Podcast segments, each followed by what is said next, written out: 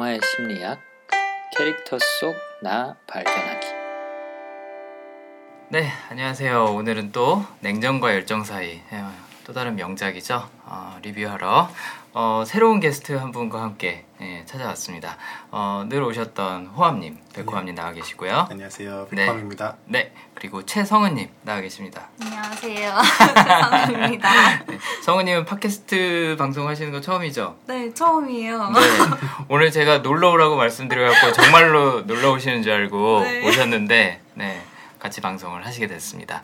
어, 백호함님은 음, 지난번에 저희가 소개를 해드려서 아실 테고 어, 성은님은 간단하게 예, 자기 소개 해 주시겠어요? 저는 영화 보는 걸 너무 좋아해서 그냥 뭐 일주일에 세네 편씩 음. 영화를 보다 보니까 오. 팟캐스트도 찾아보게 됐고 음. 또 아는 분이 어 이거 괜찮다고 음. 인기 많은 프로그램이라고 해서 음. 한번 찾아서 들어보기도 했고 그러다가 어떻게 여기까지 왔네요. 그러게요. 어떻게 여기까지 오셨네요. 네. 지금 하시는 일도 영화에 관련된 일을 하고 계시잖아요. 그렇죠? 네. 네, 네, 네. 이번에 같이 해 주셔서 네. 감사하고 또 환영합니다. 아, 네. 저도 영, 광입니다 네. 호암님이 러브레터와 함께 또 굉장히 좋아하는 영화시죠? 이것 영화죠, 이것도. 네, 영화도 좋아하고 책도 아주 좋아합니다. 음. 책을 먼저 봐서 네. 너무나 좋아하고 있었는데 영화가 음. 또 좋게 나와서 음. 영화도 많이 봤었죠. 네, 이게 그 일본 영화들이 한국에 막 들어오기 시작하던 즈음 해갖고 나왔던 영화 중에 하나로 기억을 하는데 네. 러브레터와 더불어서 엄청난 팬을 확보를 했던 매니아층을 확보를 했던 그런 영화로 기억을 하고 있어요. 어, 그래서 많은 분들이 이미 알고 계실 수도 있겠지만 모르시는 분들을 위해서 어, 저희가 잠깐 어떤 음, 이야기인지 말씀을 드리겠는데 어, 책 방금 언급하셨잖아요. 네. 네. 이게 두 사람이 쓴 책이더라고요, 그렇죠? 예, 일본의 두 작가가 어느 정도 서로에게 호감이나 존경심이 있었는데 음. 서로 대화를 나누다가 한 두 음. 연인의 관계에 대해서 네. 그 이야기를 서로의 관점에서 써보자 해서 음. Rosso와 Blu 두 가지로 나눠져서 네. 같은 이야기를 다른 시점으로 썼던 소설이 있었죠. 그렇죠. 여기서 네. Rosso하고 Blu라는 거는 이태리어로 red랑 blue, 그렇죠? 예. 빨간색과 파란색, 그야말로 냉정하고 열정 그 두 가지 색을 상징하는 색깔인데 에쿠니가오리 어, 여자 작가는 어, 이미 많은 분들이 잘 알고 계실 테고 그다음에 예. 남자 작가 그러니까 냉정의 부분을 쓰신 어, 치지 히토나리 작가는 어, 또 저희가 아, 지난 러브레터에서 언급을 하기도 했던 작가예요. 네. 혹시 기억하시나요? 누구였는지? 치지 히토나리가 네. 누구였을까요? 네, 러브레터의 여주인공 나카야마 미오 의 네, 남편. 남편. 음. 그렇죠. 2014년까지 같이 살았던 예, 남편입니다. 예. 최근까지 같이 살았군요. 네, 굉장히 최근까지 같이 살았고 파리에서 같이 생활을 했다 그래요. 음. 그래서 파리에서 생활을 하면서 나카야마 미오가 일본에서 이제 뭐 작업할 것들이 있거나 그러면은 건너와서 어, 또 같이 일본에서 머물다가 음. 했는데 주로 파리에서 생활을 했다 그래요. 음. 네. 아무튼 남자의 스토리는 츠지 히토나리가 여자의 스토리는 에쿠니가 우리가 아, 써서 두 사람이 같이 이걸 또 책으로 처음부터 쓴 게 아니라 연재를 했다 그러죠. 네. 네. 그래서 일부분씩 계속 연재로 서로 엇갈려 가면서 쓰다가 나온 책이 영화된 것이 바로 이 작품 냉정과 열정 사이라는 작품입니다. 네. 그래서 저희가 어, 이 영화를 모르시는 분들이나 아니면 어, 보신 지 좀 오래돼서 생소하신 분들을 위해서 어, 스토리를 일단 좀 말씀을 해주시고 넘어가는 게 좋을 것 같아요. 네, 네. 호암님 부탁드리겠습니다. 네, 이 영화는 아주 멋있는 피렌체에서 시작하는 영화인데요. 너무나 사랑했던 두 여인이 헤어진 상태로 시작을 해서 음. 20살 때인 대학생 때부터 10년 동안의 사랑을 다룬 영화입니다. 음. 그래서 서로 헤어진 상태에서 서로 필라, 밀라노와 피렌체에서 살고 있다가 음. 서로에 대해 사랑을 잊지 못하고 음. 서로 중간에 만나고 편지도 보내고 하다가 음. 최종적으로는 둘의 사랑이 이루어진 거겠지만 열린 네. 결말이긴 한데 네. 예, 아주 아름답게 끝나는 네. 영화입니다. 그렇죠. 어, 이 영화 볼 당시만 해도 어, 꽤 어렸었어요. 그래서 네. 어, 아, 저 10년이 지난 후에 저렇게 만난다는 건 어떤 느낌일까라는 그런 생각을 품었었는데, 왜냐하면 이, 이 주인공들이 처음 만날 때 나이쯤에서 이 영화를 이제 봤으니까. 근데 이제 막상 이 나이가 되고 보니까 이해가 되는 부분이 이것도 많더라고요. 러브레터처럼. 네. 네. 어, 성은님은 이 영화 언제 처음 보셨는지 혹시 기억하세요? 이게 개봉할 때쯤이 네. 제 기억에 중학교 때인가 고등학교 네네. 때였는데 사실 그래서 그때는 네. 재밌게는 못 보고 아, 그냥 멜로 영화인가 보다 이러고 보다가 네. 이해가 안 가는 부분이 많았어요 그때는. 네. 근데 저도 한 10년을 사람을 알고 지내고 10년 동안 사람을 못 잊는 게 네. 저게 너무 영화 같은 얘기가 아닌가 처음에는 그쵸. 그랬는데 네. 10년이 제가 뭐 계속 음. 커오다 보니까 생각보다는 긴 시간이 아니고 네. 충분히 저럴 수 있겠구나 지금 와서 생각해 보면. 그런 생각이 들더라고요 개인적으로. 네, 맞아요. 왜냐하면 그 당시에 우리가 10년 동안 알아왔던 사람이라고는 뭐 친척들이나 부모님밖에 그쵸. 없으니까. 네. 왜냐면 뭐 중학교, 고등학교 다 다녀봤자 6년이고 네. 뭐 초등학교 때부터 알아왔다 그러면 사실 성인으로 알아온 시간이 아니기 때문에 네. 이 느낌이 다르죠. 네. 그래서 와 정말 저거 어른들의 얘기 얘기인가 보다 하고 그냥 추측만 하던 얘기가 이제는 저희들의 얘기가 네. 네, 돼버렸네요. 네. 또이 영화 나올 때쯤에 저는 고등학교 1학년쯤이었는데 음, 그때 처음 저희 학교에 부임하셔서 저희 반 담임 선생님 하신 분이 네. 처음 와서 하신 약속이 앞으로 10년 후에 다들 남산 타워 밑에서 오. 몇날 며칠 며칠에 같이 보자라는 약속을 했었어요. 아 혹시 그분도 이 영화를 그러신 것 보시고- 같아요. 제 기억에 그러신 것 같아요. 그래서 어, 그 10년 전이 한 4년 전이었는데 네. 예. 그 저는 외국에 있어서 기억은 하고 있었는데 못 갔거든요. 음. 그런데 그때에 반장과 그 선생님 둘이 나왔다 하더라고요. 아. 와, 그 딱 네. 두 명만? 예. 와, 그랬구나. 참고로 이렇게 언제 만나자라고 기약을 하고 뭐 나오는지 못 나오는지 이런 어, 테마로 진행되는 영화가 그 시애틀의 잠 못 이루는 밤이 있고 음. 그 영화의 모티브가 됐던 게 1957년에 나왔던 Affair to Remember라는 영화였는데 어, 냉정과 열정 사이는 단순히 다시 만나냐 못 만나냐 그 재회 여부에 대한 영화만은 아니었던 것 같아서 그래서 조금 더 특별하지 않았나라는 네. 생각이 들었어요. 이게 다시 만나서 그래 이제 해피 해피 엔딩이야 이게 아니잖아요. 그 그렇죠. 이후에도 현실적인 고민을 하잖아요. 전그 부분이 되게 마음에 들었던 것 음. 같아요. 네.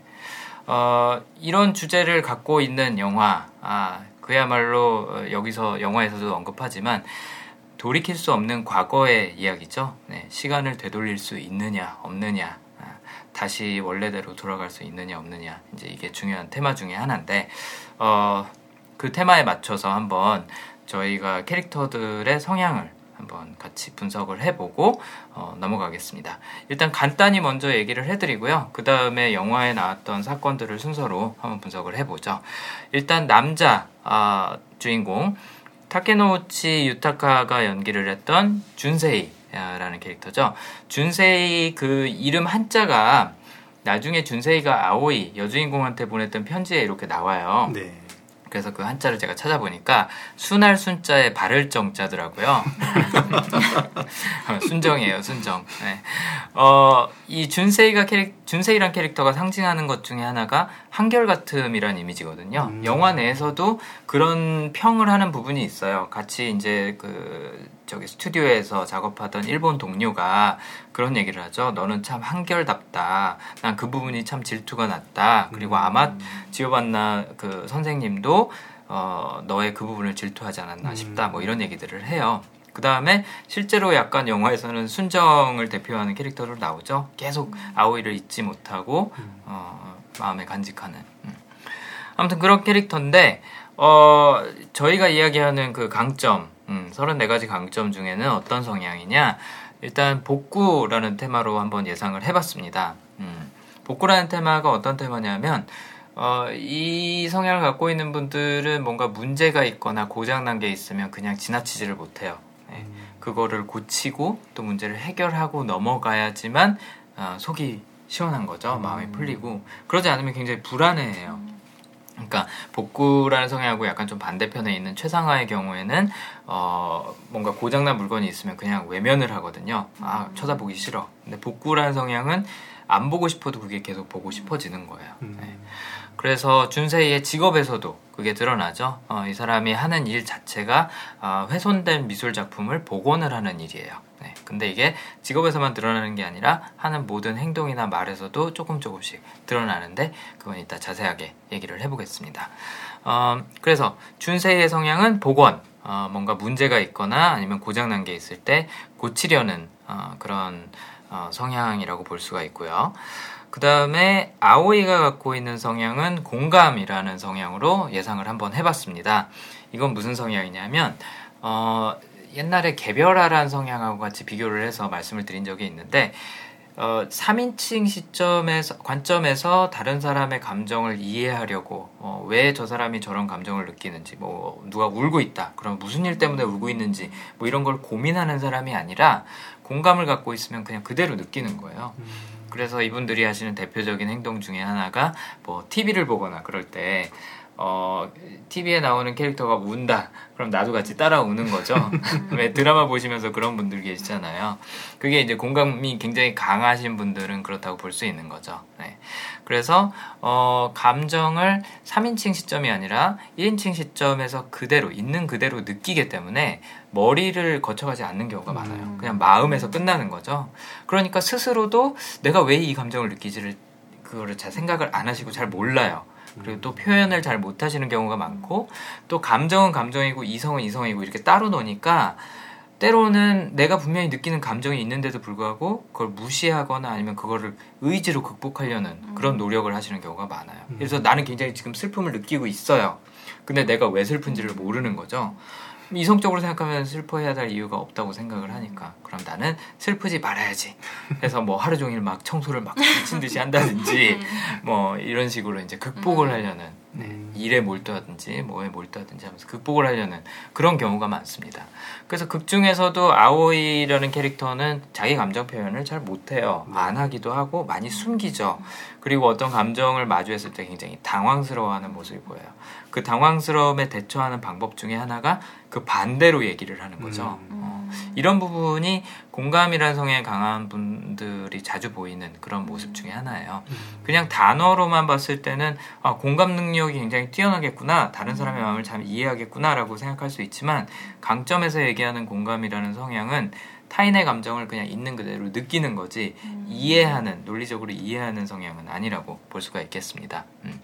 그래서 아오이한테 중요한 건 어, 나의 마음을 상대방이 온전히 느껴주는 것, 그 다음에 상대방의 마음을 내가 느꼈을 때 어, 불편하지 않고 편안한 것. 음. 그냥 그야말로 같이 있을 때 주파수 때가 잘 맞아갖고 음. 어, 그냥 너무 그냥 있는 그대로 편안한 것 그런 걸 원하는 거죠. 음. 그런 거를 준세이가 이제 제공을 해주는 거고요. 음. 그래서 어떤 부분에서 그런지는 한번 스토리를 따라가면서 이야기를 해보도록 하겠습니다. 네. 어, 스토리가 이 시간적으로 계속 왔다 갔다 해요. 좀 네. 복잡하죠. 네, 아까 호암님이 말씀하신 대로 장소도 뭐 피렌체, 밀라노, 일본 뭐 왔다 갔다 하고 시간적으로도 왔다 갔다 하는데 가장 중요한 거는 사실 이 사람들이 처음에 만났을 때 어땠고 또 다시 만났을 때 어땠고 이두 부분이 아닐까 싶은데 첫 만남 네. 첫 만남에서도 이 준세이와 아오이의 성향이 잘 드러나는 에피소드들이 있습니다. 어, 일단은 준세이의 백그라운드를 설명을 드리면 어, 국문과를 졸업을 했었고요. 여기서 국문과라는 건 이제 1어 어, 일본 국, 문이겠죠 네. 일본 문학. 네. 일본 문학을 전공을 하고 전공하고 전혀 상관이 없는 어, 미술 복원을 배우기 위해서 피렌체에 와서 3년간 훈련생 생활을 해요.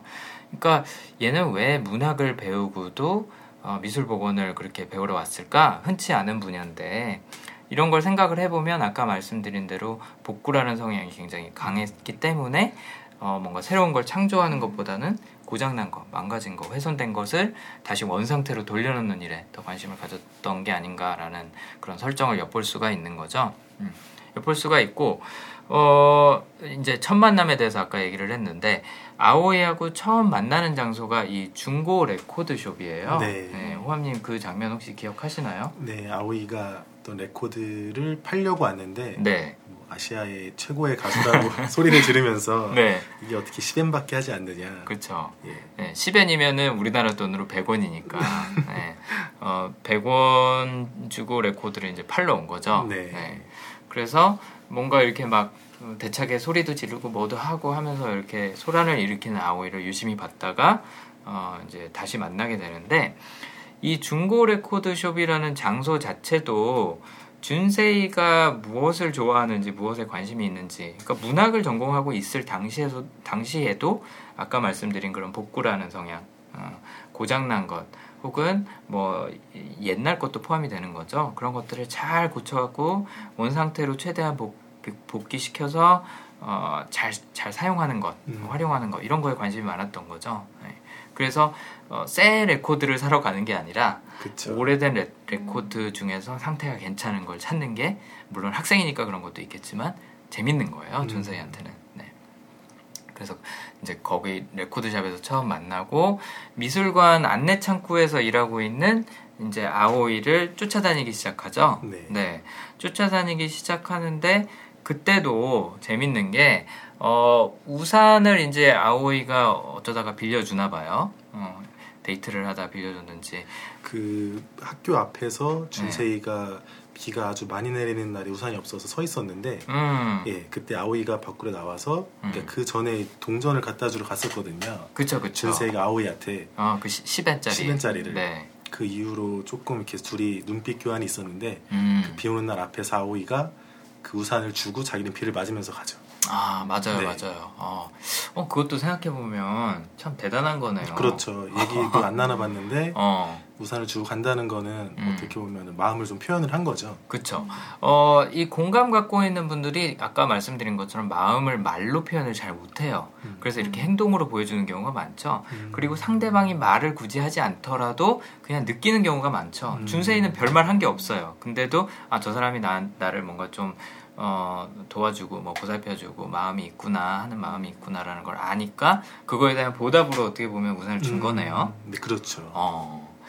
어, 그 우산도 어쨌든 뭐 좋은 우산이 아니었고, 어, 그동안 이제 아오이가 사용하던 그런 이제 편의점에서, 일본 가면 옛날엔 편의점에서 그런 우산을 팔았어요. 근데 요즘 우리나라에서도 그런 우산 팔더라고요. 예. 뭐 2,000원, 3,000원짜리인데, 어, 일본에서는 그런 우산을 쓰는 게 굉장히 보편화가 돼 있어요. 음. 그래서 편의점에서 비가 오면 우산을 안 들고 나갔는데 음. 편의점에서 우산을 샀다가 그 우산을 이제 뭐 예를 들어서 내가 회사에서 미팅이 있었다 다른 회사 클라이언트 쪽에서 그럼 거기다 그냥 꽂아 놓고 오는 거예요 비가 음. 그치면 그럼 다음 사람이 쓸 수 있게 음. 뭐 아니면 지하철역 뭐 호텔 입구 음. 뭐 이런 데다가 그냥 던져 놓고 와요 음. 그러면 이제 알아서 이제 사람들이 쓰는 거죠 그래서 그 우산을 다 이렇게 많이 쓰는군요 일본에서는 네 맞아요 다 그 반투명 아니면 맞아요. 그냥 투명 우산 그런 거 많이 쓰는 거예요 네. 왜냐하면 그게 일회용이라는 개념이 아니거든요 부서질 때까지 어떻게든 이렇게 순환되면서 음. 어, 사용이 되는 거죠. 오. 재밌는 시스템이에요. 그러네요. 네.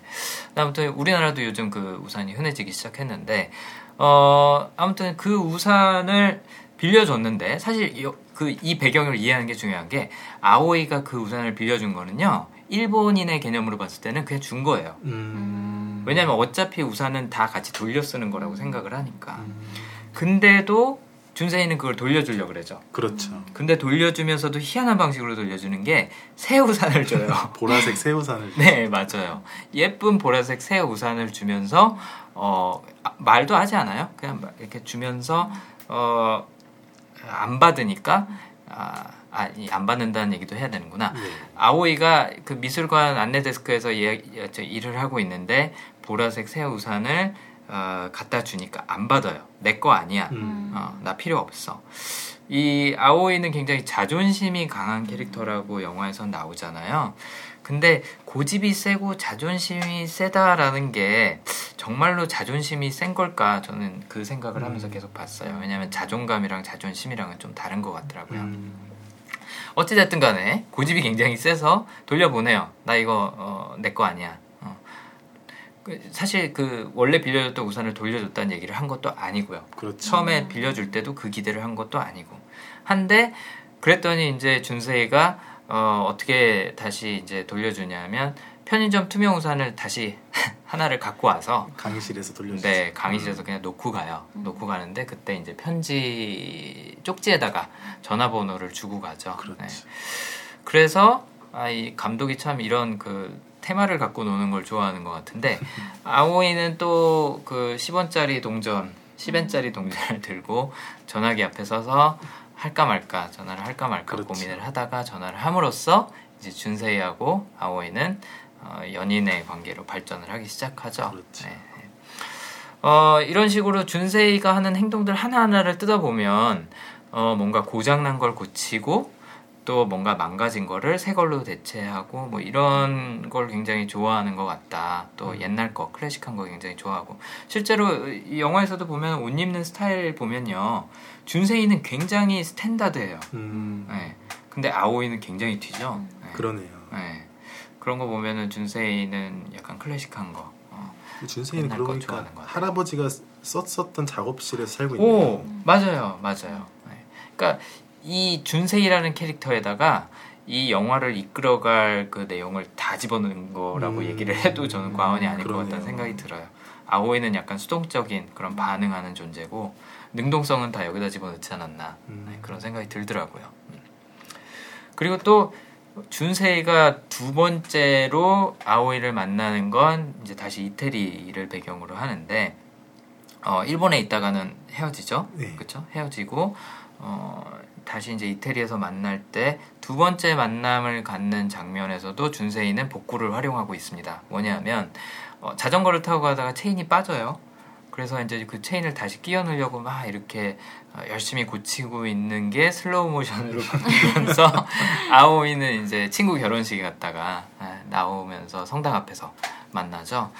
어, 그 모습에 반했다. 그러니까 아오이가 준세이가 뭔가를 고치고 있는 모습에 반했다라는 건 사실 영화에서 시사하는 바가 저는 크다고 보거든요. 음, 그 이유는 저는 아까 이제 아오이는 공감해줄 사람을 찾고 있었고 준세이는 준세이가 사랑을 하는 방식은 이제 뭐 여러 가지가 있지만 그 중에서 가장 강한 거는 어 고장난 것을 고치고 망가진 것을 다시 원상태로 돌려놓는 그런 거에서 이제 자기는 만족감을 느끼는 사람이기 때문에 약간 사랑도 그렇게 한다고 저는 봤거든요. 음, 그러니까 아오이는 상처가 있고 아직 자신의 마음을 잘 표현하지 못하고 또 뭔가 이렇게 온전히 기쁘게 살아가고 있지를 못해요. 근데 그 사람을 내가 기쁘게 살아갈 수 있게 해주고 원상태로 돌려놓을 수 있다면 나는 그게 행복해라는 생각을 갖고 있는 사람이 아닌가. 그리고 또 아오이 스스로도 그걸 느끼고 있고 네.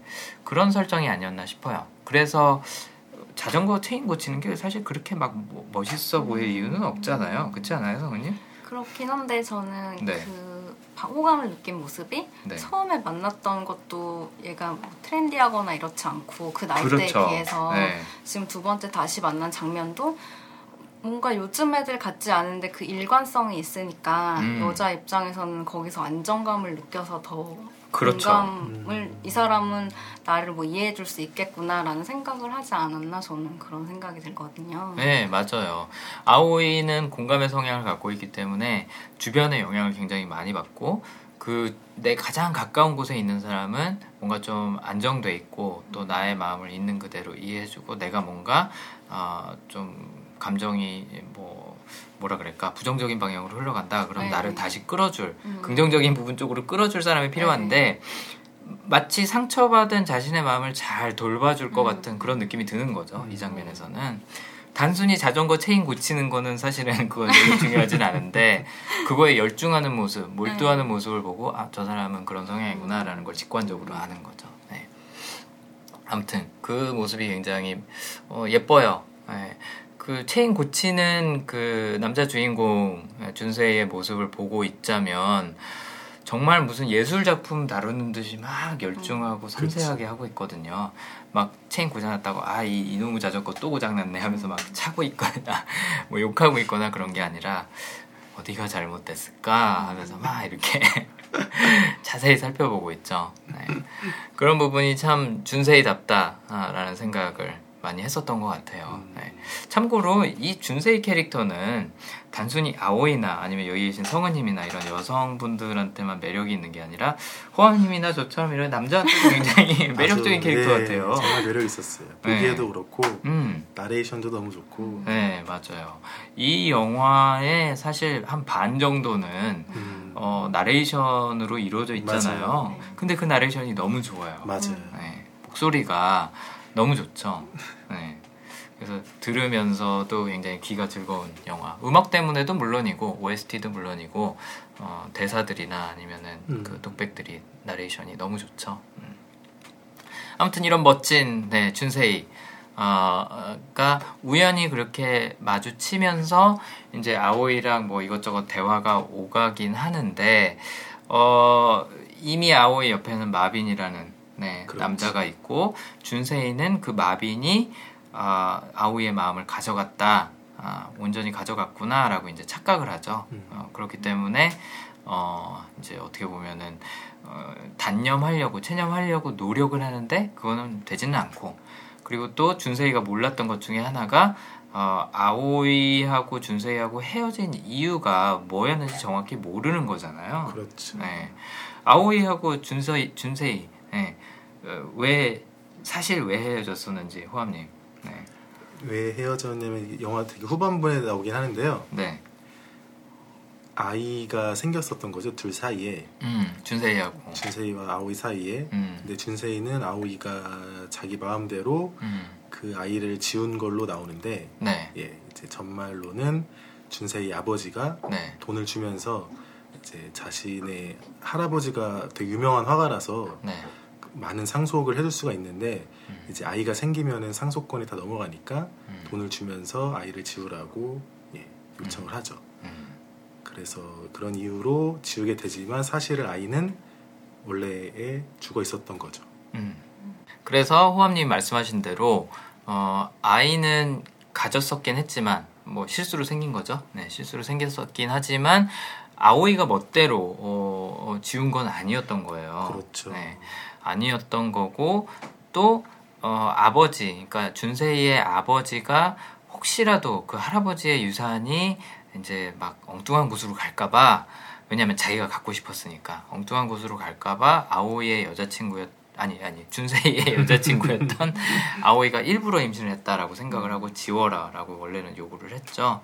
어, 근데 뭐 아오이는 그런 의도도 아니었고 음. 또 자존심이 굉장히 상했던 거고 뭐 여기 영화에서 자존심이 굉장히 강했다고 나오니까 뭐 근데 어, 막상 병원에 가 보니까 네, 이미 계류 유산이 돼 있었던 거죠. 예. 네.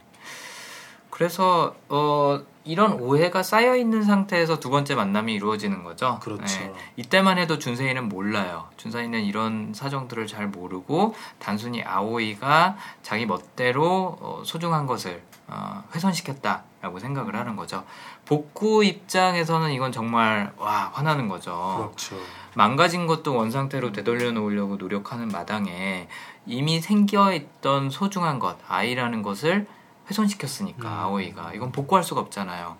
그러니까 준세이는 계속 시간을 되돌리고 기억을 되돌리고 하려는 것처럼 어, 뭔가 문제를 계속 해결해 나가려고 그랬는데 어, 여기서는 그거를 어, 아오이가 어떻게 보면은 크게 실망감을 안겨줬구나 음. 이제 그런 생각이 들더라고요. 음. 되돌릴 수가 없잖아요. 아이 지운 거는. 그렇죠. 네. 아무튼 그런 이유 때문에 이제 준세이하고 아오이가 아, 서로 이제 오해가 쌓인 상태에서 어, 두 번째 만나지만 당연히 잘 이루어지지 않고 어, 준세이는 음, 이제 어, 그런 사정을 나중에 알게 됐을 때 그 이제 마지막에 나오는 편지를 쓰게 되는 거죠.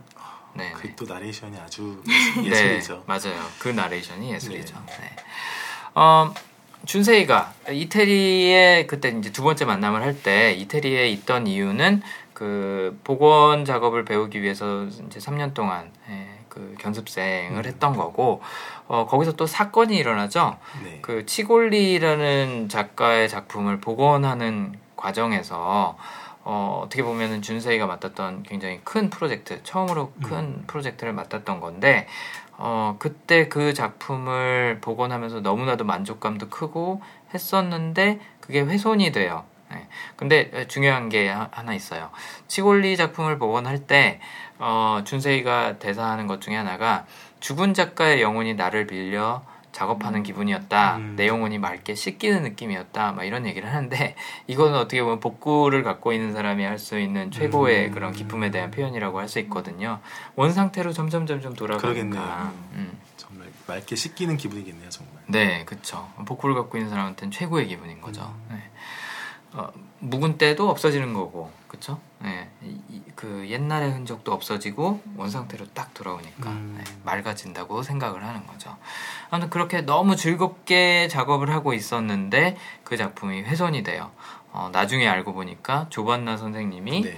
어, 이 준세이의 그런 한결같음을 음. 질투를 해서 훼손을 했다 그랬는데 그 한결같음이 두 가지가 있어요. 하나는 어, 작품을 대하는 태도, 어, 작업을 대하는 태도가 한결같음이라는 것도 있고 또 하나는 준세이가 그날 아오이를 만나러 간 날로 제가 예, 기억을 해요. 밀라노로 네. 가서 아오이와 얘기를 하고 네. 며칠 있다가 돌아오자마자 그 사실을 알게 되는 거죠. 그렇죠. 그러니까 한결같이 누군가를 잊지 못하고 좋아하고 있구나라는 것 때문에 조반나 선생님도 질투를 그쵸. 느끼지 않았었나. 조반나 선생님은 준세이 되게 좋아하잖아요. 네, 그래서 네. 따로 불러서 누드크로키도 계속 하고 네.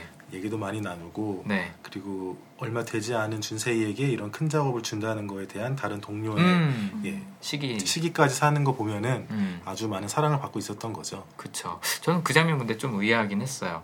어, 선생님인데 제자를 불러서 누드크로키 그린다는 게 아, 저게 가능한 설정인가 그런 생각이 들더라고요. 아니 왜냐하면 반대로 한번 생각을 해보세요. 남자 선생님인데 여자 제자한테 그것도 이제 여기선 직원이죠. 스튜디오 직원이죠. 그래서 우리 집에 와. 그 다음에 벗어. 내가 너 크로키 그리고 싶어. 이게 될까? 어, 그래서 왜 첫 장면에서 그 준세이가 계속 거듭 물어보잖아요. 누드, 뜻도 누드, 뜻도 누드 막 이러면서 전부 다 벗으라고 벗으라고 막 거듭 물어보면서 하는데 네 번째에 이제 결심을 하고 벗게 되죠. 네. 준세이가. 네, 근데 그게 잘 상상이 안 되더라고요. 현실적으로 가능한 설정인지. 근데 예술학교를 저는 유럽에서 다녔으니까. 아, 그렇죠. 네, 그게 그렇게 큰 일은 아니에요 생각보다. 아, 그래요? 그래서 실제로 전체 발표하는 그런 수업에서도 아~ 자신이 이제 비디오한 작업을 강당에서 틀어놓는 비, 예, 수업이었는데 네. 그냥 자신들이 다 누드로 나와서 영상 찍힌 거를 그냥 서슴지 않게 보여주면서 오, 설명을 하고 하거든요. 와 그렇구나. 네. 성우님 이거 상상해 보셨어요? 상상도 못. 그렇죠. 이게 지금 말씀하시는 게 남자든 여자든 상관없이 네, 여자 여학생이었어요. 아. 그래서 저는 보면서 뭐 저럴 네. 수도 있겠구나 이러고 아. 했었거든요. 그러셨군요. 와 역시 현지 경험을 하셨던 분이 오시니까 이런 게 달라지네요. 어, 새삼 감사합니다. 아 그 얘기는 기억이 나네요. 김중만 씨 있잖아요, 사진 작가. 김중만 씨가 이제 그 프랑스에서 사진을 시작을 하셨는데 고등학교 다닐 때 그때 이미 자기 학교 전체 여자애들 누드 사진을 다 찍었다 그래요. 음... 어. 흔쾌히 어, 모델 역할을 수락을 해줬다 그랬더라고요. 네, 가능할 것 같아요. 네네. 네, 네. 네. 아, 우리나라는, 네. 안타깝네요. 네. 네. 아무튼 여러분, 가능한 설정이라고 합니다. 네, 충분히. 음. 이탈리아로 가십시오. 네, 이탈, 네, 부러우신 분들은 이탈리아로 가시면 됩니다. 네. 어, 준세이가 이런 엄청난 어, 사랑을 받으면서 스튜디오에서 일을 했었지만 어, 아오이에 대한 그런 일편단심이라고 할 수 있죠. 네, 이것 때문에 조반나 선생님의 어, 질투도 사고 또 한결같이 그 작업을 복원해 나가는 그런 섬세하고 또 그런 성실한 모습을 보면서 조반나는 전문가의 입장에서도 질투를 느낄 만큼 준세이가 굉장히 대단해 보였다는 그런 얘기가 나오는 거죠. 네. 그리고 또 재밌는 게 그 사건, 치골리 작품 훼손 사건 때문에 스튜디오가 망하죠. 사실 거의 망하다시피 해서 문을 잠시 닫아요. 그래, 그랬을 때 동료들은 어, 사실 뭐 해고된 게 아닌데도 불구하고 어, 다른 스튜디오로 일단 일을 찾아서 떠나죠. 음. 그럼에도 불구하고 이 준세이라는 캐릭터는 그러지 않습니다. 음. 네. 유일하게 어, 새로운 일을 찾지 않고 어, 그 이태리 생활을 청산하고 일본으로 귀국을 하죠. 네. 네, 저는 이 부분에서도 복구라는 성향이 잘 나타났다고 보는데 어, 망가진 것을 내가 고칠 수 없다라면 그걸 버리지를 않는 거죠. 음. 어. 내가 언젠가 고칠 수 있을 때 다시 고칠 거야라고 그냥 보류해 두는 거예요. 음. 음. 그걸 떠난다는 건 생각을 할 수가 없는 거죠. 음. 음. 그래서 어, 새로운 곳으로 가지 않고 어, 내가 지금 이거는 지금 고칠 수 있는 게 아니니까 어, 앞으로 나아가지 않고 잠시 기다리겠다, 음. 머무르겠다라는 생각으로 이제 일본으로 가는 것 같아요. 네. 저는 그 부분에서 네. 준세이를 보고 금수저구나. 아, 아, 일을 할까 말까를 선택을 할 수 있다니. 그렇죠. 음. 맞아요. 뭐 할아버지가 살던 집도 있고 네, 거기 가면 아주 수 아주. 큰 정원이 있는 집이었잖아요. 아 맞아요. 예. 네. 그리고 또 그 마빈이라는 부자 남자친구가 그 할아버지의 작품을 살 정도로 네. 외국에서도 유명한 작품을 파는 그렇죠. 그런 작가기 때문에 역시 음. 부자 손자는 다르구나. 맞아요. 그 준세이 아버지가 그 유산 때문에 계속 전전긍긍하는 그렇죠. 설정으로 나오잖아요. 뭐 아, 죽고 난 다음에 작품값이 엄청 뛰어오르느니 어쩌니 하면서 그 젊은 애인 데리고 다니면서 음, 그리고 또 아직 죽지도 않았는데 뭐 유서 미리 빨리 써놓으라고 음. 어, 유산 상속하는 거 그쵸. 정리해놓으라고 뭐 이렇게 재촉하는 거 보면 엄청난 부자인 것 같기는 해요. 네, 맞아요. 그 아오이랑 마빈이랑 사는 집에서 main piece로 걸어놓는 거잖아요. 맞아요. 그 작품을. 맞아요. 네, 나중에는 그게 이제 빨강 파랑 그 바뀌죠. painting으로 바뀌죠. 네. 아, 금수저라서 이런 자신의 성향에 충실한 설- 선택을 하고 네, 일본으로 돌아갑니다. 고장난 걸 지금 고칠 수 없다면 일단 내버려 두겠다라는 생각으로. 음. 마빈 얘기가 나와서 말인데 네.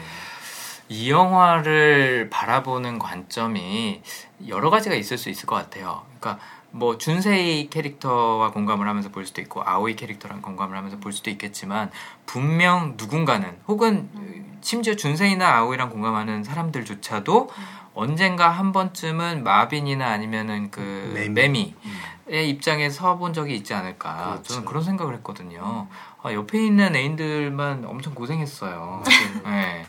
어, 특히 마빈 같은 경우에는 정말 최고의 인내심을 보여주죠. 정말. 네. 말도 안 되는 상황에서 정말 화 안 내다가 딱 한 번 화내고 내자마자 한 3초 있다가 미안하다 그래요. 그쵸. 네, 그럴 정도로 정말 엄청난 인내심.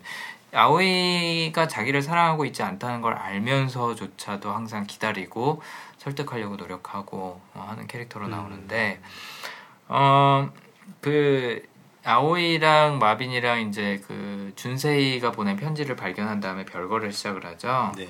이- 너무 너무 주- 적나라하게 드러나니까 아오이 마음이 없다는 게 그랬는데도 마빈이 이제 그 아오이의 친구 여자친구 결혼식에서 마주쳤을 때 냉각기도 나름 좋은 걸 거야 어, 난 음. 당신이 돌아올 거라고 믿어 약간 이런 어, 근거 없는 자신감으로 얘기를 하죠 음. 네. 아무튼 마빈은 참 좋은 사람이었는데 상처가 많았을 것 같아요 뭐 어쩔 수 없다는 걸 알면서도 네. 그러니까요. 네. 그랬고 어 조반나 선생님이랑 관계는 사실 그렇게 딱 정해진 건 아니었긴 하지만 연인이라고 정해진 건 아니었긴 하지만 어쨌든 되게 친구 이상으로 친하게 지냈던 거잖아요. 그렇죠. 근데도 불구하고 어쨌든 아오이에 대한 준세의 마음 때문에 또 상처를 받았을 테고 그래서 뭐 작품도 훼손하고 뭐 자살한 게 준세이 때문이라고 얘기할 수는 없긴 하지만 어쨌든 그녀한테 많은 상처를 줬던 부분인 건 분명한 것 같고 또 매미 아, 이름이 좀 특이하긴 한데 매미 그러니까 준세이의 영화에서는 현재 여자, 여자친구로 나오죠. 어, 굉장히 헌신적이에요 매미도. 네, 매미가 좀 제일 불쌍하더라고요. 음. 매미랑은 어, 이태리에서도 같이 동거를 했었고 그다음에 또 그 당시에 매미도 알고 있었어요 네. 아오이한테 마음이 있다는 게 그리고 또 일본으로 같이 돌아와 주죠 학교도 그만두고 같이 돌아와서 음. 또 1년 넘는 시간 동안 준세이 집 근처에 살면서 네. 준세이를 보살피죠. 약간 뒷바라지 해주는 네. 캐릭터로 나오죠 뭐 밥 해주고 뭐, 뭐 그렇죠. 해주고 뭐 그리고 준세이가 아오이 만나고 와서였나 아 조반나 선생님 장례식 참가하고였구나 하고 와서 뭐 이렇게 막 어 약간 멍해 있을 때 어, 매미가 이렇게 위로해 주려고 하는 장면이 나와요. 혹시 기억하시나요? 네. 준세이가 멍한 표정으로 있고 이제 매미가 막 이제 해주기 시작하죠. 맞아요. 아 그때 좀 마음이 짠하더라고요. 예. 저런 저런 상황에서 매미가 꽤 상처가 깊겠구나. 음. 예. 근데 이제 비수를 꽂는 장면은 이제 막상 일본에서 나오죠. 일본에서 준세이가 다시 이태리로 돌아가야겠다라는 거를 매미하고는 전혀 한, 한마디 상의나 뭐 통보도 없이 그냥 결정을 해버리고 매미가 그걸 알았을 때 이제 매미가 어, 대놓고 물어보죠. 왜 나는 안 되냐? 음. 난그 말이 듣고 싶다. 나는 왜 안 되는 거냐? 뭐 다른 사람 좋아하는 거 알겠는데 음. 왜 나는 그 자리를 대체할 수 없냐? 하니까 준세이가 비수를 꽂죠. 예. 내가 사랑하는 건 아오이니까 어, 음. 널 사랑하려고도 해봤는데 어, 나는 아오이를 다시 만나지 못하더라도 그녀를 영원히 사랑할 거야. 나는 내 마음은 항상 거기 있을 거야라고 얘기를 하죠. 정말 나쁜 남자네요. 와 이- 이게 참 현실에서는 일어나면 예, 정말 욕 많이 먹을 거예요 이런 얘기하면 왜냐하면 아오이한테 해야 될 고백을 현재 여자친구인 매미한테 그렇죠. 해버린 거잖아요. 이거 뭐 이게 꼭 남자 여자의 문제는 아니긴 하지만 네. 이 장면 보시면서 성우님도 되게 막, 아, 막 끌어오르지 않으셨나요? 화는 나는데 네. 사실 그 지금 현재 여, 여자친구인 매미 네. 입장에서는 음. 그 처음부터 그 상태를 완전히 몰랐던 것도 아니었고 음. 어떻게 보면 그 여자의 여자가 가진 성격 자체가 음. 뭐이 남자한테 해 뭐를 잘해주면 이 남자가 그걸 좋아한다 그러면 그거에 만족을 느끼면서 음. 옆에 계속 있었던 걸 수도 있었기 때문에 음, 뭐 본인의 선택이니까. 네, 그게 뭐 안 좋게 끝날 거를 예상을 했을 거라고 생각해요. 저는 개인적으로. 어, 그건 맞, 네, 맞는 것 같아요. 그럼에도 불구하고 지금 현재 이 사람한테 잘해주는 나의 모습이 너무 좋으니까 행복하고 음. 있었던 게 아닐까. 물론 어. 난 상처 받겠지. 그러면서 계속 오. 만났던 것 같아요. 개인적으로는. 네. 어, 성우님, 와, 꽤 분석 잘하시는 것 같은데요. 네. 맞아요. 매미는 매미 나름대로 이제 자신이 만족을 느끼는 부분이 있었기 음. 때문에 이 관계를 지속을 했던 건 맞죠. 근데 현실적으로는 아오이한테 마음이 가 있고 이게 없어지지 않을 거라는 걸 감지는 했었을 것 음. 같아요. 더 뭐? 슬프네요. 네, 더 슬픈 부분이 있죠. 어. 근데 또 헤어지고 나서 네, 잘 회복했을지도 몰라요. 마빈이랑 만났을 수도 있다. 아, 그것도 재밌는 설정이네요. 네. 근데 모르겠어요. 이게 또 그쵸. 남자 입장에서 보기에는 매미가 좀 되게 애처로워 보이고 그런 게 있나 봐요. 예, 남자 입장에서는 너무 애처롭죠. 음, 저러지 않아도 충분히 다른 곳에 사랑받을 수 사랑받을 있을 수 텐데 네, 예, 굳이 알고 있는 사람에게 네. 계속 잊지 못하고 한다는 게 그렇죠. 음. 네. 그리고 기본적으로 여자가 울기 시작하면 남자는 굉장히. 마음이 당황스럽고 약해진답니다. 되게 할 수가 없죠. 네, 네. 어, 이런 말도 안 되는 고백을 예, 매미한테 해버리는 걸 보면 어, 자신의 마음에 충실하지 않을 때 주변 사람들이 얼마나 상처받을 수 있는지를 정말 잘 보여주는 영화인 것 같아요. 네. 예. 그래서 성향대로 살고 마음 가는 대로 어, 충실히 살아야지 괜히 억지로 어떻게 해보겠다. 그러니까 아오이는 억지로 참아보는 거고 또 마찬가지로 준세이는 억지로 그걸 외면을 해보는 건데 안 되잖아요. 네. 아, 잔인해질 수 있는 것 같아요 주변 사람들한테. 네.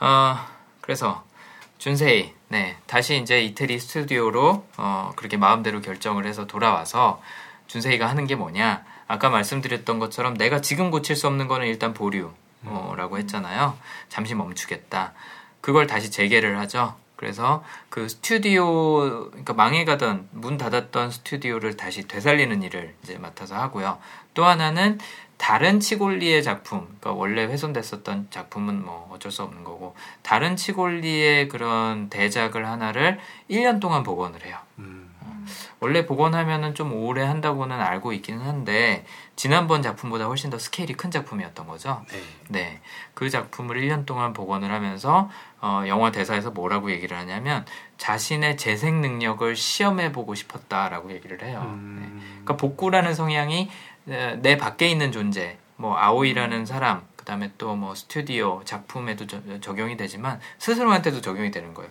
망가진 나 어떻게 보면 방황하고 있었던 거잖아요. 일본에 다시 가서 그런 망가진 나를 내가 얼마나 다시 복구시킬 수 있는지 확인해 보고 싶었다. 왜냐면 그게 내가 살아가는 이유이자 즐거움이자 어, 내 정체성이니까 음. 그 정체성을 내가 잃어버리면 더 이상 내가 준세이가 아닌 거죠. 네. 그래서 그런 의미에서 다시 이태리로 돌아가서 작품도 복원하고 자신도 어, 복원을 하는 거죠. 네. 어, 그러면서 지내고 있다가 어, 이제 다시 한번 아오이를 만나게 되죠. 네. 아오이 어떻게 다시 만나는지 사실 영화의 하이라이트라고 볼 수 있는데 네. 그렇죠. 어, 성우님 혹시 유- 유럽 여행 가보셨어요? 여행은 아니고 그냥 잠시 온 아. 적만 있어요. 아 그러셨구나. 네, 네. 이태리도 혹시 다녀오셨나요? 아니요 못 가봤어요. 그러셨구나. 네. 혹시 호암님은 이 장소 가보셨나요? 왠지 저는 이탈리아는 갔는데 그 네. 이탈리아 갈 때 친한 남자인 친구랑 갔었거든요. 아. 그래서 가기 전부터 제가 말을 했어요. 피렌체만 빼고 가자고. 그러셨어요? 여기는 어, 다음에 남겨둬야, 남겨둬야 된다.